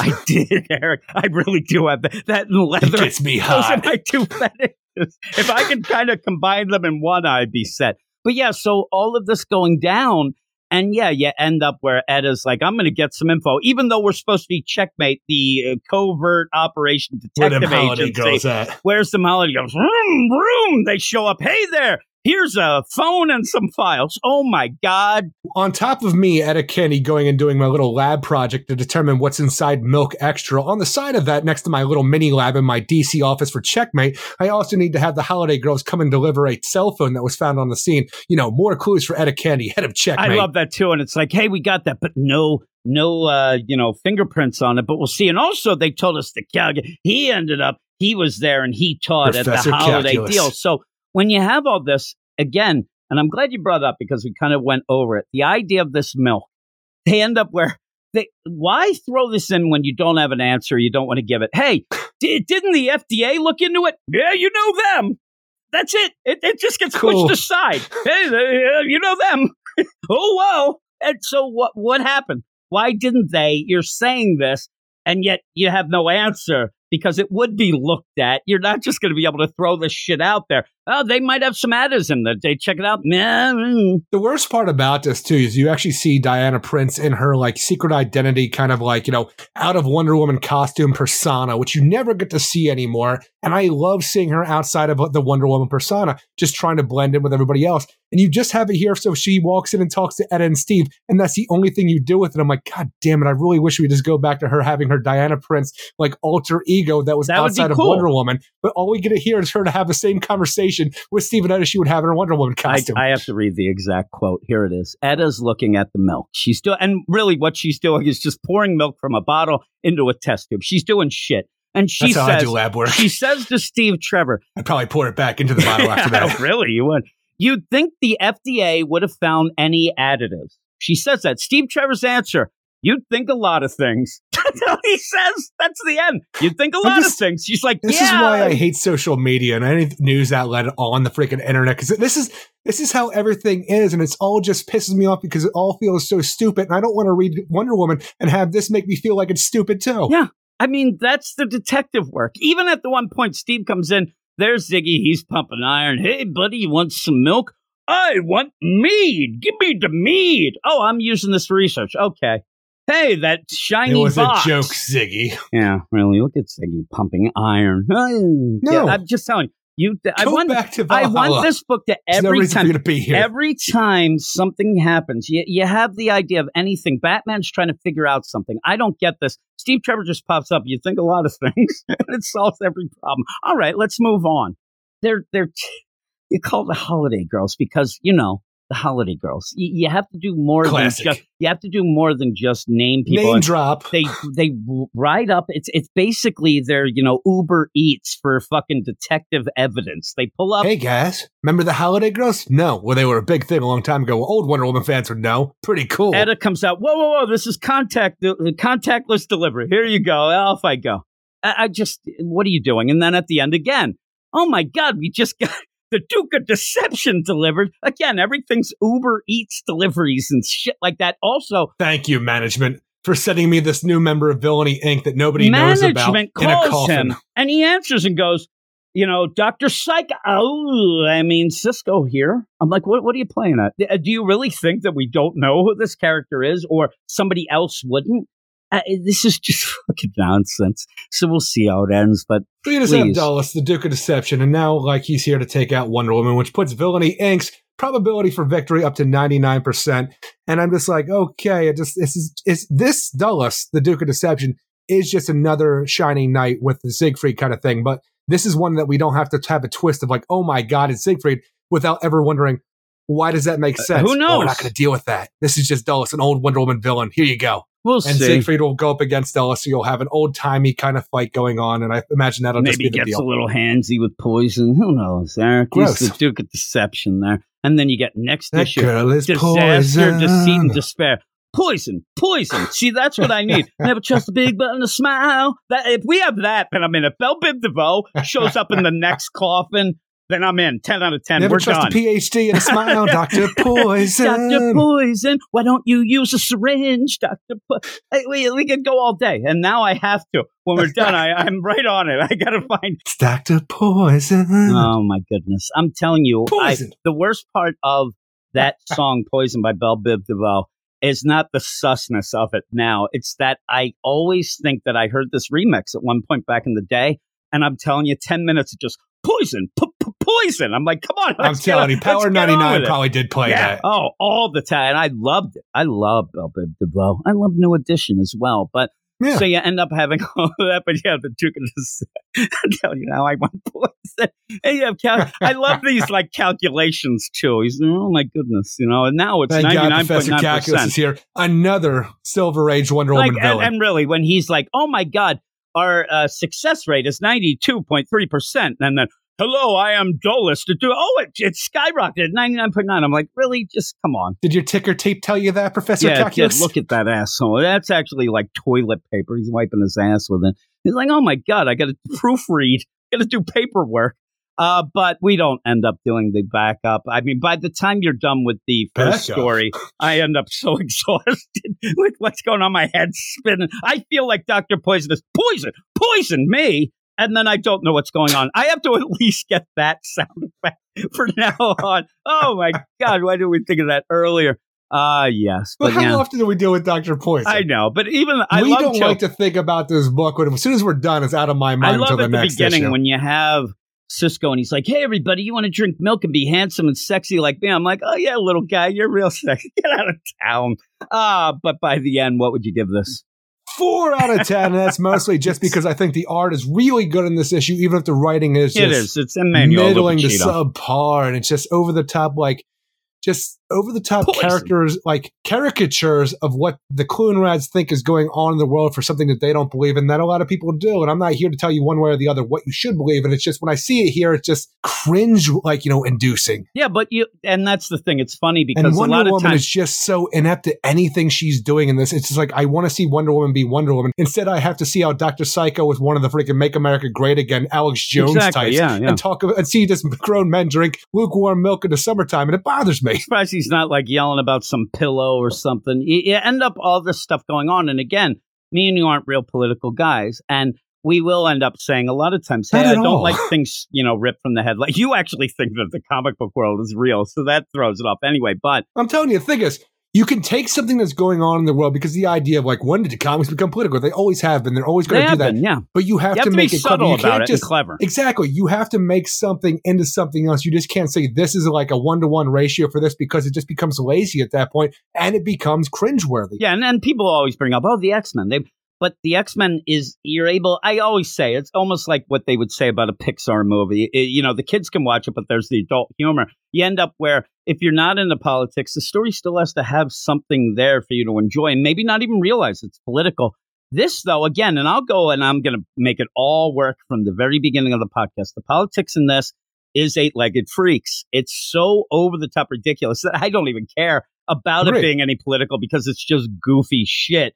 But it's too goofy, and your actually your actual story has nothing going on except this goofiness. But it's not fun goofy. It feels like and all of the details that I want you to, I want to see because I enjoy comic books and I enjoy, love the DC universe and want to see it thrive and do all this, but all the details that make this want to feel like a real place that I want to live in and do live in, in case you want to know, I do live here. It is just left behind because nothing has a reason to be. It just, like I said throughout this entire podcast, make it happen whether it makes sense yeah, or make not. it happen. And they end up having their own ideas of characters and groups, checkmate, all these things. So you never can tell. Don't base anything that you're doing off anything that Bendis did because it'll never end well. And going forward, anybody out there, because there'll be somebody maybe that's listening now that will eventually be a writer at DC Comics, whether, you know, down the road, whatever, it's possible. Don't go with what Cloonrad's doing either. Don't and continue don't trust the big shit. button to Stop smile. it. Nobody should. That's true. Poison. There you go. I, I'm t- I'm gonna go listen to some Bell Biv DeVoe when we're done. But that is it. What is your book of the week? My book of the week is I Am Batman number 10. That is mine as with well. With a 6.5 out of 10. That is my book of the week. And that is a shame. That is a real shame. Like I said, one thing is we've had it before where like, you know, my book of the week has been a seven or something, Yeah. and you think that's piss poor. And uh, to a degree it can be, but when I was struggling, I actually went up from a 6.3, which I originally gave I Am Batman because I wanted to feel a little bit better about this week. So my book of the week should be a 6.3 out of 10. This is a piss poor week at DC Comics, and I just can't wait to get to next week. yeah, and that includes our spotlight. And I'm gonna tell you, mine's Naomi I am season Batman two, six number point five. four, and also the Jurassic League. Yeah, mine's six point five, and that even includes Marvel. I mean, this was a bad week at the big two, and but there was some cool indie stuff, and you have these ups and downs and things like that. But overall, going into this dark crisis and what hopefully comes out of that, at least something going on. I'm starting to get that feeling again of the DC YOU, where we end up coming in and people just are doing their nonsense things. Nothing makes sense. It's not coherent. And even the treading water going, I, I just don't well, get right it. now, we'll like see. people have been giving Dark Crisis a lot of shit, especially if they haven't read it or they just don't think another Crisis is nonsense. But this the the idea to them like this has become like the last issue, this issue of Wonder Woman, become cringeworthy to them. But I need that right now because everything that is not Dark Crisis related is this, and right now this is garbage. Yeah, garbage. And and we we were talking at the beginning of the spotlight on the Patreon, patreon.com slash weird science. And I started by saying, I need something to happen after Dark. And you didn't quite get what I meant. And I meant I, I need some new creative, Creative teams. change. I you. need some spark here because these books where you end up, yeah, maybe you end up getting stuck in a rut. You were talking here. about real life, and I'm like, inside yeah, the yeah, DC yeah. universe, I'm still in the living field. No, I was just saying that You want me to stand on my own head? here, and I know that people get upset about number ones, and oh my god, and, and Marvel has a ton of new number ones, but when you get a new number one, a new creative team, you have hope again, and you sit there. Some of these books, there, there's not much hope. You're just like these people don't know what they're I don't doing. need number one to have like you know faith in something. A new creative change with legacy numbers is fine. Yeah, the problem is, is nobody knows what's going on. I ended up talking to two people today, and they are legitimately not even touching Flash or Action Comics because they have no idea when to start, and they don't. It's not good enough for them to even figure it out. They're just like, fuck it, I'm reading other things. It's tough. You can do what Marvel does, have the legacy number on there, but give us an idea of that creative team and where they are in that run of theirs, and you can, you know, do that. But yeah, I just I don't get it. I don't know what DC's doing. I don't even know who's really in charge and what they have planned. So hopefully, when you have a dark crisis, one of my big things, at some point you're going to have to have a starting point for this regime, and they just got bought out and whatever. I need to have at least some vision of what they're doing and see that they have some vision, but we'll see down the line. But with all of that, as we say, go over to the Twitter at Weird Science DC. Follow us, we'll follow you back go to our website, weirdsciencedccomics.com. Also go to our Patreon, which I'm going to give you what books are next week. Two of these books will be on the Patreon spotlight at patreon.com slash weird science. And it looks like we got some better books next week. I think that things will be on so. a bit of an upswing. A lot of people love Batman Superman World's Finest. So we have that number four. We're not sure, and we don't think we're going to do the Aquaman and Flash Void Spring, but there's a number So one if you want to get in there. Uh, This says Void Spring, so I That's don't weird. know what the deal is. Uh, well, the cover says Void Song. Okay, yeah, they might, and this is like DC's site here. So with that, Batman the Night number six, we've been enjoying that. Me and you had a weird flip flop. I liked Yeah. it more at the beginning. You were like, eh, why do we need this? But now you're liking it a little more. Oh, kind of coming in. Big number one, Black Adam number one. You end up Black having Adam. that. It is a Christopher Priest book. So we'll see how that one goes. Catwoman number 44. That continues Catwoman with Harley And Quinn. Harley Quinn. I did not care for that last issue. a lot of people kind of fell off of that, but hopefully this will be pretty good. Dark Crisis Young Justice, number one. We'll see how that's going. It's with Hooray. Meghan Fitzmartin. Not only is it a Dark Crisis tie-in, but it's Young Justice. yeah, and it's Meghan Fitzmartin, so she's writing that. She's going to be the one who's doing the Tim Drake solo. That was I am worried announced, though, looking so- at the cover, because on the cover you have like uh, Cassie Sandsmark, Wonder Girl, flying towards us, right? And all around her you have Bart, uh, Connor Kent, and Tim uh, Drake, but it says MIA. I'm like, is Detective Cassie on the case? Because I don't want that, but I want Young Justice. She's on the case, Eric. I hear that you end up having uh, Bart, Tim, so and weird. Connor are missing, and she's trying to figure out where they went. Well, it's so weird because this Young Justice Dark Crisis tie-in, it's out of nowhere, but almost feels like what we're going to have with Jade and uh, Alan Scott Green Lantern, where the rest of the Justice Society were missing, and they were going to go and find the JSA. So it seems like a weird, like you know, they've taken it and put it over here to Young Justice. What I'm hoping is we're, we may find out because this might be the first time that we see those kind of dream worlds and whatnot. So hopefully we do see maybe what's going on and give us a little idea. Pariah's already gotten the Young Justice. Yeah, yeah, it looks like you know, they get yanked. So Bart never had a chance. you have Nightwing number 93. Hopefully, Blockbuster, Heartless, they are teamed up against Nightwing. Hopefully, we get some things going on in you, that all book. he needs to do is get a press conference. Dick Grayson sponsors a place whose owner is dating somebody who was born 11 years ago. Exactly. There you go. And they'll check the stats and it's Truth. accurate. They're like, yeah, you got the truth there, pal. The Flash 783, that's a Dark tie in Crisis to Dark tie-in. Crisis. So that's cool. And now we're getting to the meat The and search cheese. for Yeah. Barry Allen with Wallace and Wally West. And I, I actually think that that's a cool play. You get the Flash book that has been pretty good. You get Jeremy Adams The that you want to have more people get involved. This is a great way for them to get involved and make sense that the Flash family would try to find Barry. So I'm in. I, I I'm excited about that. Young Justice that worries me. That seems Well, like okay. because Young Justice has been on. worrisome ever since Bendis ever touched It it. just feels like you know that. Oh, here we go, and you're just throwing that out. Hopefully, it's good. Hopefully, all these things Now, hit. I'm excited because I will take these characters all day long, even if it's in a weird place that I don't know. I'm telling you, the thing is, I, I want them. I just want it to I be know. done well. And what's cool though, again, like I said, it's going to be uh, the person who's doing the Tim Drake solo series coming up in the fall, so you get a little sneak peek at how These are the characters that grew up with me, Jim, even if they didn't grow up. I know. It, it, and if we were the know, same age at one point. Meghan. Fitzmartin's the one who had the coming out story with Tim Drake. So continuing on with the Young Justice and Tim Drake in this. So we'll see how it is. We'll see how it goes, and I hope that it's good.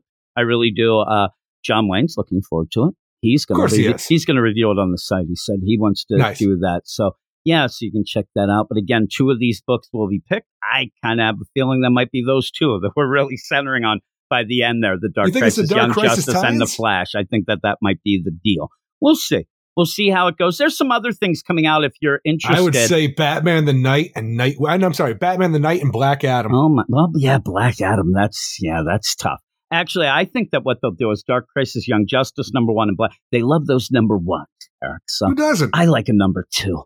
And then you, you know, and also, I didn't even realize too that Young Justice Dark Crisis tie-in is one of six. So I, for some reason, thought it was just a one shot. No, so yeah, I didn't realize it series. was a mini. yeah. So you're gonna end up. Hopefully, that's something that's that's really even cool. more exciting. It is. I, I hope that it ends up giving people because a lot of people want some more Young Justice, and maybe this will set stuff up post Dark Crisis to get something really cool. So think of this: with all this stuff going on, I'm going to tell maybe that you'll you'll think differently than me right now, but Hmm. maybe we don't have that many Bat books this week, even though we have Batman, Superman, Batman the Knight, Catwoman. Tim Drake is in doesn't feel Young as much Justice, though, right? Nightwing. we have tons. It's all bat related. oh my goodness! I'm telling you, Flash, you'll just have Batman there. Hey, what's up, dude? Well, that's Oh, the thing is we didn't realize that you know for the search for Barry Allen, it's going to take Wallace and Wally to every world, and we're going to see every Batman there is. yeah, yeah. So with that, just as an aside, just some news things. There's been some So news coming Batman out. everywhere. There seems to be some sort of like maybe some other multiverse deal for the Flash. There's some crazy stuff coming out, but it's interesting. And if you haven't mean? been involved, there was some news story that there's like a new multiverse that's based fully on the Flash. I didn't read the. I was worried that it's like, oh no, we got the the Flash who laughs something, eh, but we'll have to see. It's something that's coming up in these books, so I don't want to hopefully it just has anything. something to do with Earth Flash One or whatever it was, and has to deal with like Barry Allen's own dream multiverse. And so, yeah, everybody, like, you know, you can tell we're not, people are just going to blow smoke up your ass and say, oh my God, that's great just for the hell of it. We end up being pretty critical on some things. I'm excited about Dark Crisis because we need something to change, and I can only hope that this would be it. So just don't get too negative.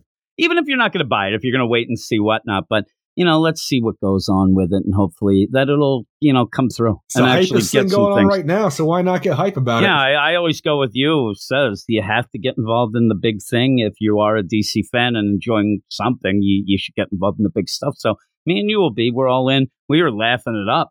I mean, I had I had one of the most fun I had talking of that Dark Crisis number one. I can't wait well, not only number that, two we had I have I love Punchline go and draw a great panel of what we're talking about for Black Adam's story about what happened to the Justice League. It made me laugh. amazing page of friggin' artwork. It made me laugh so much, and I, I'm telling you, I, I will punch them. Get on it. Do all of them. I, I, I, I love it. laughed so hard. I did too because we had fun, and that's all I want to have. I, I don't Oh, oh. want to have the fun of just like, hey, we hate this, and let's make No, no, it no, was I never fun, that. and yeah, so it's interesting and whatnot. So yeah, just give it a shot. We'll see. We'll see, Eric, and we may end up hating it. Who knows? But we'll see. It's I'm. I'm optimistic for it, and I hope But that right it now, does it's too early to some tell. things. Yeah, I'd rather read that than Batgirls or Wonder Woman. I'll tell you we that. got like so. 26 issues to be a part of it to figure out if we hate it or not. I know, and I'm sure there'll be ups and downs. So we'll see. But yeah, with that, that is it. Thanks everybody for listening. Like we said, if you want to listen to our spotlight, get a little more of the podcastings, you go over to the Patreon, patreon.com slash weird science, where you can help us out for all the things that we do. We don't take a week off, as far as I know. So you can go, hey, you know, have this, have that. You I said as know. far as I know. Yeah, I don't know. I just said maybe, but yeah, we don't take weeks off. We try to do this stuff so people can have fun and you know listen to us yap and yip. So with all that though, Eric, what do we say at the end? Everybody have a great week. Week. Keep it weird. Weird. And we'll see you in seven. See you in seven. Go read comics. You are all weirdos. Weird science, is the revolution. weird science, is the revolution. weird science. is the revolution. Hey everybody, thanks for listening to the Weird Science DC Comics podcast. Remember, you can get early access and ton of exclusive shows by going to patreon.com slash weird science and subscribing to whatever level is right for you. Thanks so much for listening. And if you can rate and review our show, send us an email at weirdsciencedccomics at gmail.com.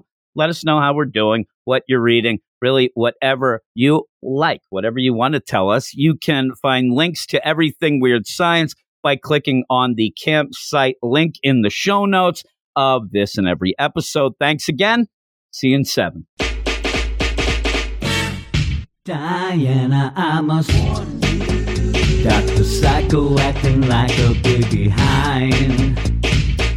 The situation is Let's stop him cause we're running out of time. You might be, but he's giving that milk to the men. It's also, I really think that it's a semen.